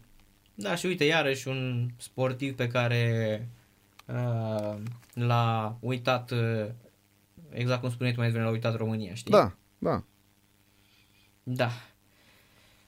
Uite că ne-am amintit și acum despre niște momente fenomenale și fabuloase din sportul mondial și au fost implicați români. Miguel Calist ne spune. Miguel Calist, Sile, da, nu cu spada fora, da. Fora. Așa e, da. Probabil așa a fost. Dar o să-l sunăm și o să vorbim cu el. Uite, promit că zilele următoare o să luăm în direct din Canada pe șampionul de Doroftei. Tottenham Forsberger 2-0 minutul 66, Tottenham este calificată fără emoții, 6-1 la general. În Franța, în Ligue 1 se joacă Nîmes cu Lorient 0-0 minutul 22 și Barcelona Elche într-un meci restanță 0-0 în Spania la Liga după 22 de minute.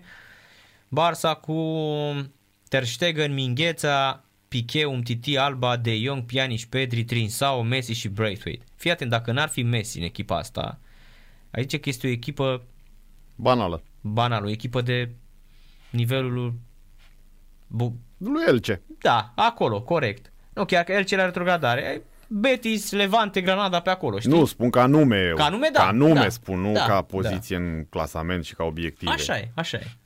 Dacă n-ar fi Messi acolo, ar fi o echipă de... Așa, cine sunt băieții ăștia? Da, fabulos, băi, fraților. Tare sunt curios unde va continua Messi din vară. Tare sunt curios. Mi-e teamă că rămâne la Barcelona. Păi de ce să fie teamă? Mă, că rămâne, bravo lui. Și eu cred că o să rămân, nu știu. Am un feeling că își încheie aventura. Dacă n-a plecat în momentul în care i-ardeau tălpile cel mai mult să plece, da, ceartă cu președintele și... dorința lui de a pleca, eu zic că nu mai pleacă. Da, și eu în locul lui m-aș ambiționa să bat toate recordurile posibile, să-l trec și pe Cristiano, să știi că așa dacă pleci la altă echipă... Te duci la City, care se chinuie să câștige Champions League. De atâta timp, da. Și chiar și PSG. Da, și ai tu vreo garanție că o să fii tu, nu știu, metronomul care aduce Champions League? Mai ales că nu mai ești la prima tinerețe. Păi asta zic, că te duci spre 35 de ani. Te duci în China sau în Japonia, nu cred că ai nevoie, că banii ei și la Barcelona. Exact. Și din câte ne arată nouă, era să spun din câte îl cunosc eu pe Messi, din câte ne arată nouă, nu se împacă deloc cu băile astea de mulțime, e deja agasat, sufocat, stresat. Păi cum era și Michael Jackson și Jordan. Și vă dați seama să ducă Messi în China? Deci deja se încheie viața lui. Va trebui să locuiască undeva pe Marele Zid chinezesc și ăștia să închidă Marele Zid chinezesc, să-l păzească jumătate din armata chineză. Casa lui cred că ar fi împrejmuită de mii de chinezi, de asiatici cu blițuri care sunt fericiți să prindă și o rufă la uscat. Da, sau să îl ascundă în Marele Zid chinezesc, să facă ăștia acolo unde, știi că dacă în Marele Zid chinezesc sus, acolo sunt și restaurante și spații, au făcut băieții ăștia șampionii, și să-l ducă undeva... Nu știu, eu niciodată în viața mea, așa, de fapt am avut o ocazie de genul ăsta, dar nu cu un fotbalist, niciodată nu m-am întâlnit pe stradă în țările în care am fost cu un fotbalist din ăsta celebru, undercover, dar niciodată. Nu știu cum aș reacționa. Singura întâlnire ciudată de genul ăsta, unde a rămas pur și simplu șocat și a fost în Dublin, m-am dus dimineața să... cumpăr niște croissante și era închis peste tot, dar în Temple Bar, acolo unde stăteam în centru, unde sunt toate cârciumile, am intrat într-o cârciumă cu scaune roșii, nu o să niciodată, și la o masă își bea cafeaua cu un whisky, Alice Cooper. Sigur era el? Singur. Nu, sigur era el? Hai mă, ce neapă, am vorbit cu el. M-am dus, am rămas șocat. N-am avut telefonul la mine, n-aveam nimic la mine. Am coborât, da, cum să spunem, papuci din hotel. Hotelul nu avea mic dejun. De fapt era un tip din ăsta. Nu știu cum aș reacționa. Și a fost, pentru mine a fost așa, a fost un super șoc. Nu o să uit în viața mea. Nu știu cum aș reacționa dacă aș vedea un fotbalist celebru așa pe o stradă în străinătate sau la o masă, în primul rând m-aș întreba de 10 ori dacă e el sau seamănă cu el. Mi-aș întreba compania, prieteni, bă, uitați-vă și voi ele. Și apoi probabil că m-aș duce să facem o poză sau... L-ar accepta, că unii îți fac semne. Bă, înțeleg că în primele săptămâni petrecute în Italia la Juventus, Ronaldo a mers pentru o seară, două la Milano cu Georgina sau cum o cheamă și a stat pe terasa unei ceainării undercover, cu o șapcă pe cap, nu probabil, sigur sunt știri despre povestea asta pe net. Așa. A supraviețuit așa între ghilimele vreo 15-20 de minute până când probabil l-o fi turnat vreun ospătar, ceva, vreun om din ăsta de acolo, de la pază. Unul care s-a apropiat de el și l-a văzut. Nu, care știa, care lucra acolo la ceainăria respectivă. El stătea liniștit, da? Își vedea de ceaiul lui sau de ce servea acolo și a stat vreo 20 de minute, de treceau clienți, trecea lumea, era cumva și la stradă, am văzut imagini pe Gazeta dello Sport. Până când l-a turnat cineva, nu știu, o fi dat un telefon, o fi chemat în 2-3 minute din momentul ăla, s-a umplut bulevardul, dar a fost nevoie omul să se ridice de la masă și să fie scos prin spate pe undeva, că nu putea să iasă, prin față nu se mai putea. Prin față nu se mai putea. Da, e interesant. Eu singura dată când am avut ocazia să văd o personalitate în carne și oase, da? Dar bine, a fost la un eveniment, nu era chiar pe stradă să zici că te-ai pomenit cu el. La un salon auto la Geneva, prin 2001-2002, când am dat nas în nas și atunci era pe val cu DJ Bobo. Da, DJ Bobo era Champion League, da. Acum am dat eu de Alice Cooper, ți-am zis. Și exact așa, i-am dat câteva târcoale, că s-a uitat la niște mașini să văd dacă este el. Și apoi mi-am făcut curaj și m-am dus și l-am întrebat, bă, tu ești? Și mi-a zis, da, s-a uitat așa la mine, da, eu sunt, dar ce-i cu tine? Cum i-a zis Vanghelie, DJ Bobo. Și am făcut o poză, da. Da. Și că în America te dai nas în nas cu starurile prin state, ci că ne spun radioascultătorii din Statele Unite, ci că te întâlnești cu ele pe stradă fără să vrei, când aleargă, când n-au treabă. Cum ne spunea și domnul George, în LA, dacă te duci în partea aia spre Palo Alto și în locurile alea unde stau șampionii la case de 6-7 milioane de dolari, ci că îi vezi în fiecare zi pe toți, deci n-ai treabă. Apropo de salon auto, ai 30.640 de euro? Mă duc să văd în portofel. Ia uite-te, da. Robi Pongrat a pus pe Facebook că își vinde Audi-ul din 2018 cu doar 19.000 de kilometri, deci... merită investiția. Deci cumpără, da? Da. Ne uităm. Hai să luăm o pauză și ne întoarcem cu ultima parte a emisiunii. Și ne uităm dacă are Viorel 30.000 și 640 de euro în portofel. În câteva secunde revenim. Stați aproape, nu plecați de lângă radio că nu știu ceva cu voi. Sport Total FM. Mai mult decât fotbal. Good Golly Miss Molly e o piesă care în acest an împlinește 63 de ani. Little Richard nu mai este printre noi. Anul trecut, țineți minte, am vorbit chiar în ziua în care s-a prăpădit, pentru că avem toate știrile la zi și evident americanii la TMZ cum se prăpădește câte o vedetă. Imediat anunță, sunt primii. Ai spune că au cumva contract cu lumea cealaltă, pentru că în clipa nu cred că trece un minut sau două sau trei sau hai să zicem 10 cel mult și imediat apare informația că pe TMZ că a murit. Așa s-a întâmplat și cu șampionul de Little Richard, care a murit la 9 mai la vârsta de 87 de ani. A trăit o viață lungă. E bine să spunem că Good Golly Miss Molly este o piesă unde partea de pian era luată de la Ike Turner, fostul soț al Tina Turner, de la piesa din anul 1951 Rocket 88. Bine, Ike Turner a murit cel în 2007 la 76 de ani. Divorțase Tina Turner de el după bătăile uluitoare pe care le administrase. Aflăm de pe ProSport că fostul star din NFL, Vincent Jackson, a murit la doar 38 de ani.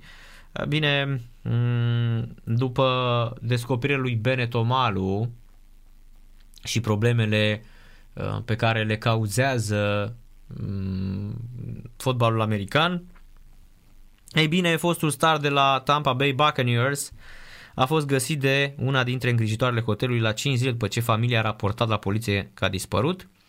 Locuia din ianuarie la hotelul care era situat în apropierea reședinței sale din South Tampa. Familia a decis să cerceteze dacă fostul sportiv suferea de o boală degenerativă a creierului, bolile care afectează 90%, peste 90% din jucătorii de fotbal american. Există chiar și un film excepțional, Concussion, cu teza excepțională a doctorului nigerian venit în America, Bernard Omalu, care a dat peste cap un întreg sistem la vremea respectivă.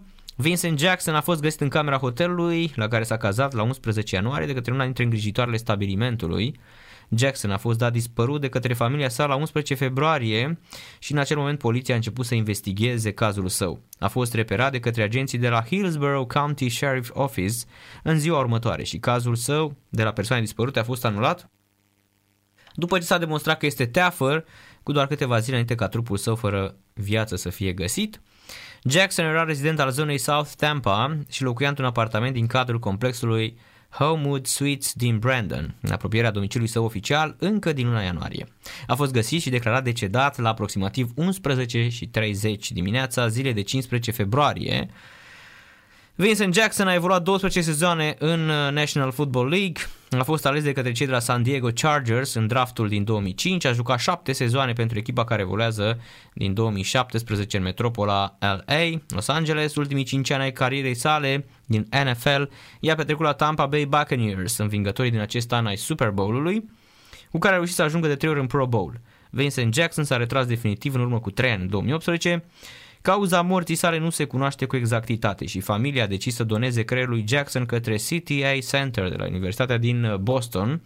Acest departament studiază exact boala pe care a descoperit-o Bennett Omalu, encefalopatia traumatică cronică, ETS, care este o boală degenerativă a creierului și care se poate dezvolta prin lovituri repetate la nivelul craniului, precum se întâmplă în sportul de contact la fotbal american atunci când se lovesc cască în cască jucătorii. Boala se poate descoperi numai după moartea persoanei, prin examinarea unor bucăți din creier care arată dacă acest organ a fost afectat sau nu. Repet, căutați filmul Concussion, știu că la un moment dat era pe HBO Go. Mă, șampiune, din câte știu, Palo Alto este și în LA, nu e doar în San Francisco. Parcă așa este. Uite, poate ne spune domnul George mai bine. Eu așa știu că este parcă și în LA. Este Palo Alto, California, acolo unde stau toți campionia, și San Francisco Bay și nu mai știu care. Parcă așa sunt. Parcă astea sunt. Da. Da, parcă așa era. Poate ne spune domnul George, sau știu că și în, sau nu, Palo Alto, cred că e acolo în San Francisco. Bine, tot pe coasta aia este, șampionilor. Nu? Nu mai știu exact. Parcă, da, na. Ascultăm de șampionii care sunt din United States of America. Ei trăiesc acolo, ar fi culmea să ne contrazicem cu ei. Dar eu știu că parcă și acolo parcă este un Palo Alto. Da, în fine, când te duci în zonele alea sunt die day, mai ales pe lângă Hollywood, pe acolo, și unde stătea, cum îl cheamă, unde s-a sinucis și Chester Bennington de la cum se numea, Palos Verdes parcă, nu? E Palo Alto, Palos Verde, Palos Verdes parcă acolo, unde sunt casele foarte scumpe și ne-a arătat domnul George să căutăm și erau niște peisaje fabuloase. Se vedea acolo Fabula sau Oniarbao. Palos Verde, da, cred că acolo sunt ăia, sunt din zona LA-ului. Și Palo Alto este în San Francisco Bay. Așa, cam astea sunt. Tottenham face între timp 4-0, se marchează așa, foc automat. După Carlos Vinicius s-a înscris și Gareth Bale, intrat din pasări de Dele Alli, și acum a înscris din nou Carlos Vinicius. 4-0, 8-1 la general, Tottenham este calificată în optimile Europa League la fotbal.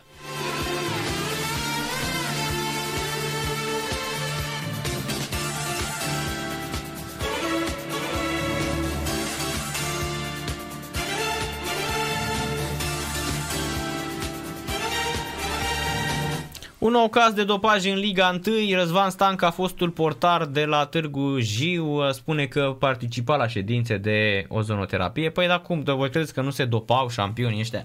Păi era o perioadă când nimeni nu mai făcea un control antidoping în Liga 1. Evident că băieții au profitat și au băgat toate cele în vene și pe lângă vene.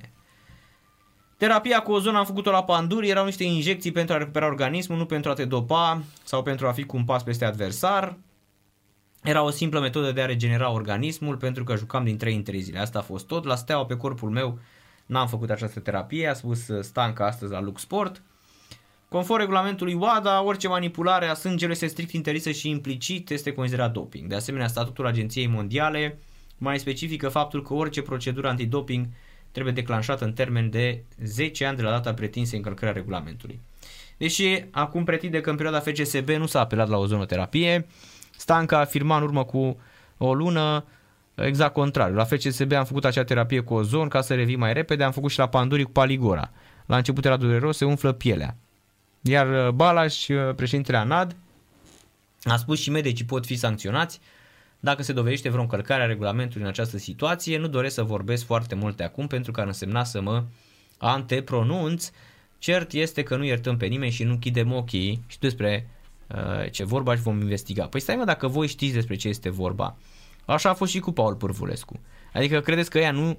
Sincer, în ziua de astăzi, voi credeți că fotbaliștii nu îl întreabă pe Brenea Giangavelea sau Garanganga?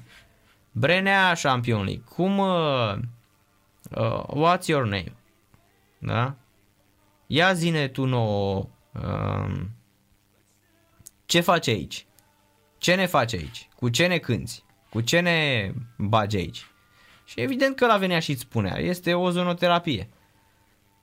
Așa că, dar repet, era o perioadă când în Liga 1 puteai să faci o grămadă din astea, nu se supăra nimeni.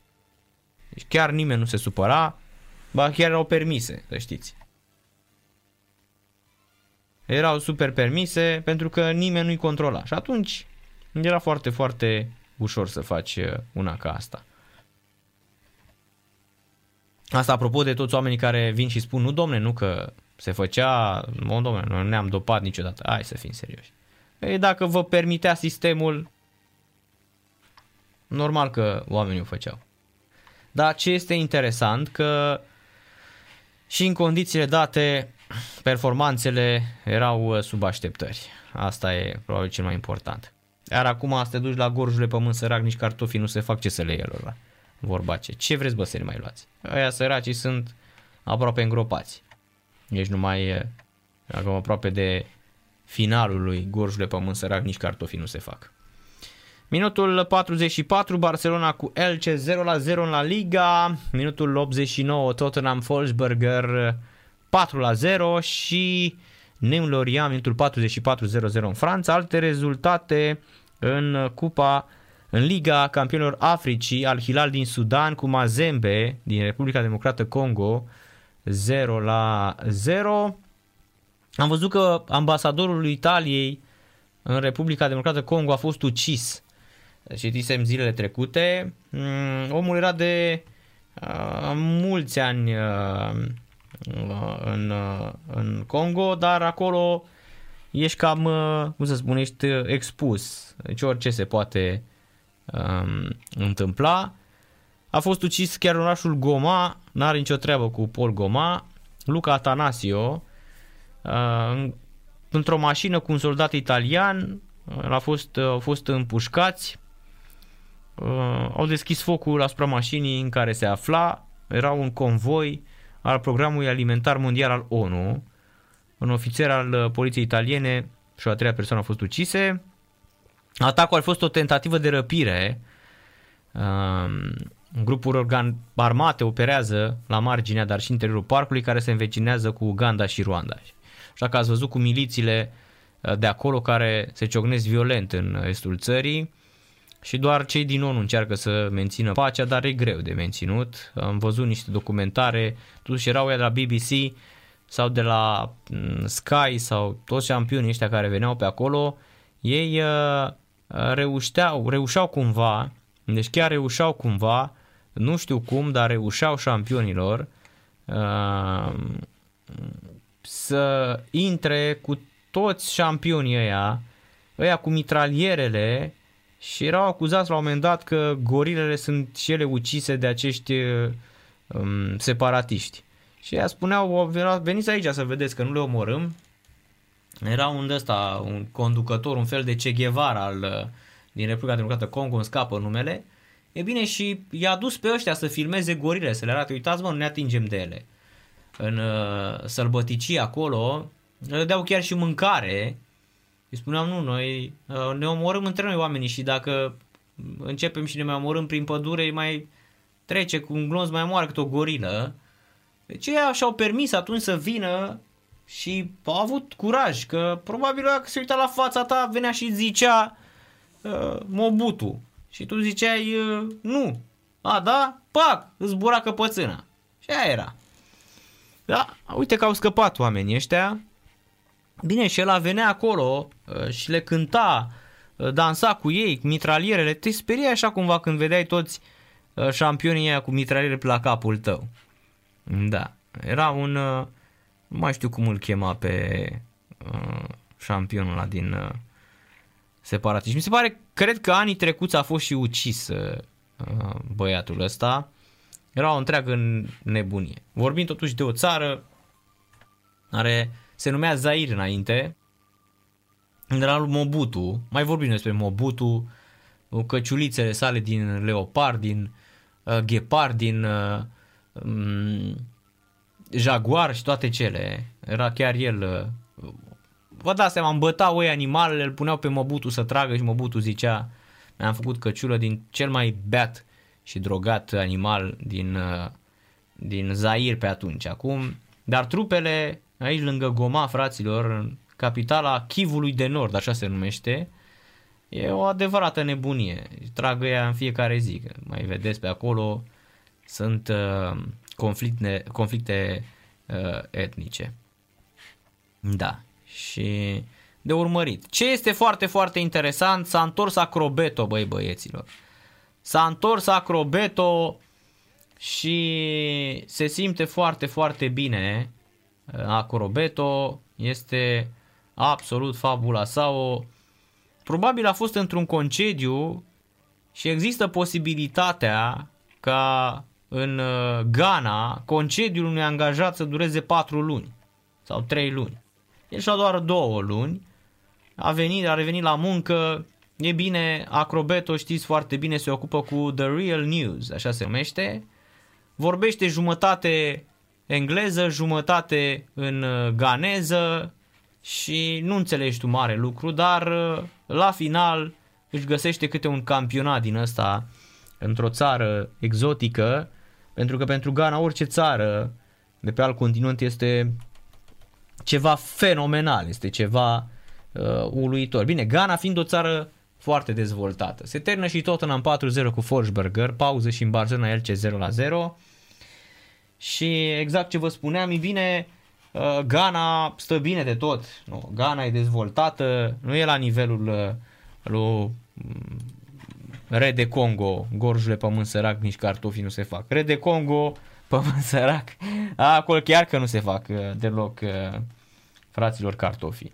Așa că Acrobeto a revenit, e bine, este în Full HD, este singurul care are, fraților, care are audiență.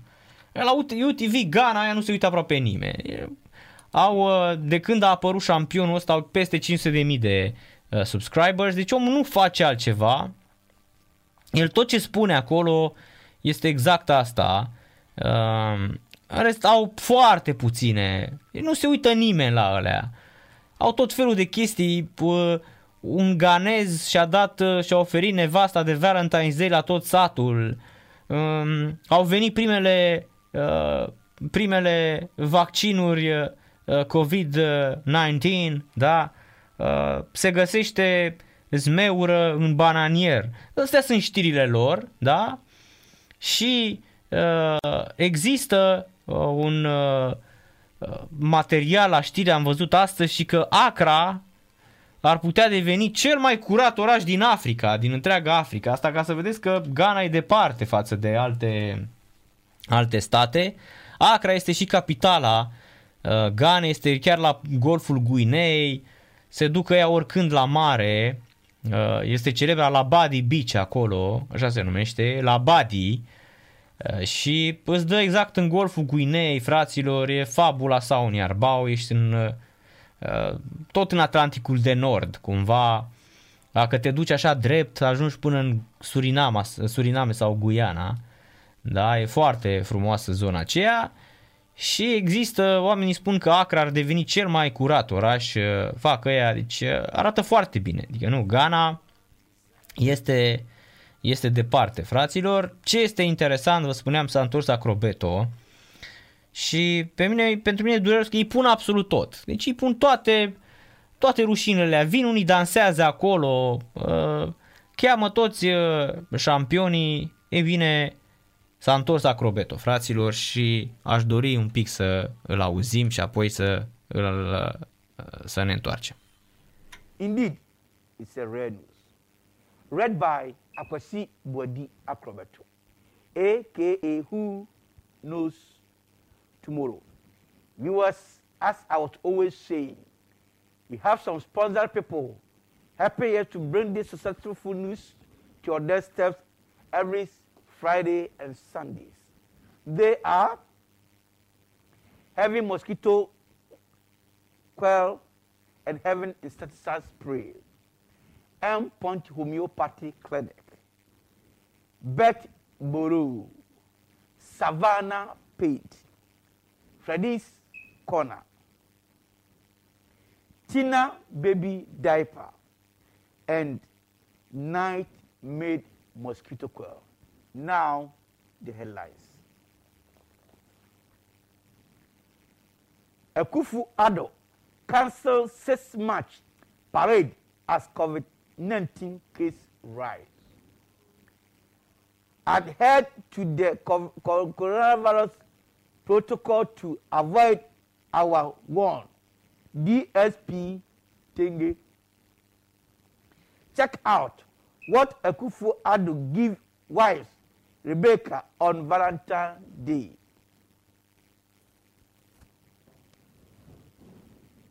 Before I start everything, as I was always saying, the COVID is rare and it is killing people here and there.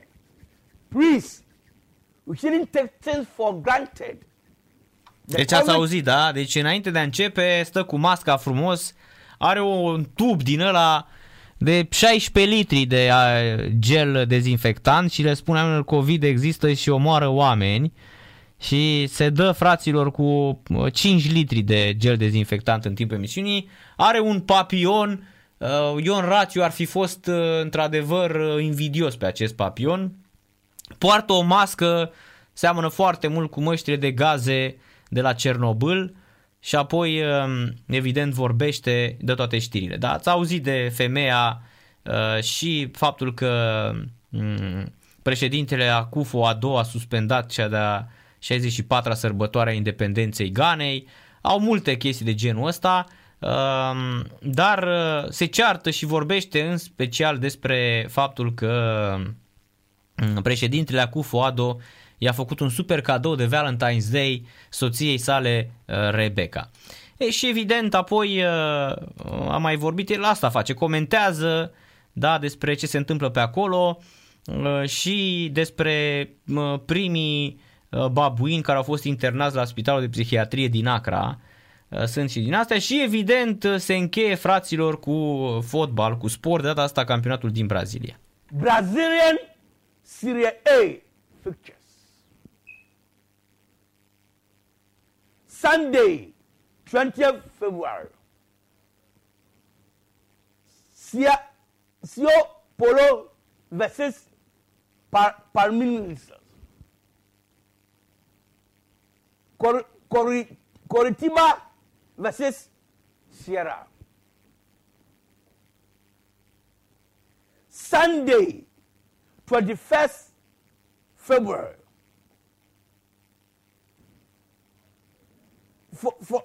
Fortaleza Yisi versus Bahia.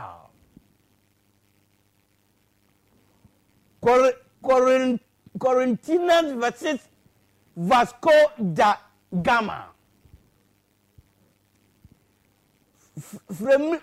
Flamengo versus Intragora. Sport versus Atlético Mineiro.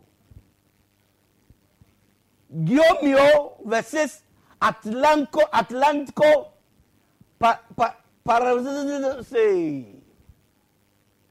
Santos versus Fluminense.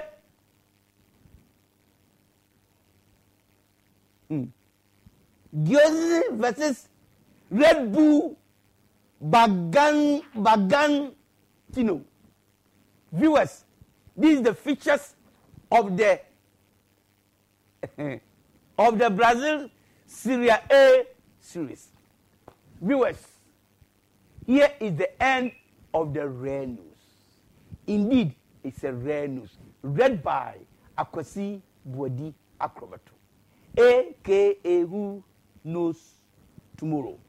Viewers, we'll be back at the same time next week, Friday, 7:30. And we'll repeat for you Sunday, 7 o'clock. Don't miss this program because rare news, from Adjunjini Ekum Sunsum, Adjunjini Manipa Abtention, Adjunjini Manipa. Deci, nu ratați în fiecare vineri seara, în reluare sâmbătă, United TV of Ghana, fraților, Acrobeto, Awasi, Champion League-ul. Ați auzit cum le-a pocit pe cele din Brazilia? Abia așteptăm emisiunea de vineri seara. Aici se încheie și fluier final șampionilor. Mâine seară, dar nu uitați că eu l-am descoperit pe Acrobeto, da? Deci toată presa, după ce l-am descoperit eu, țineți minte, nu știa nimeni de Acrobeto, eu l-am descoperit în căutările adânci pe care le fac în fotbal și nu numai, și în adâncurile internetului. Cred că am ajuns și la capătul internetului de foarte multe ori.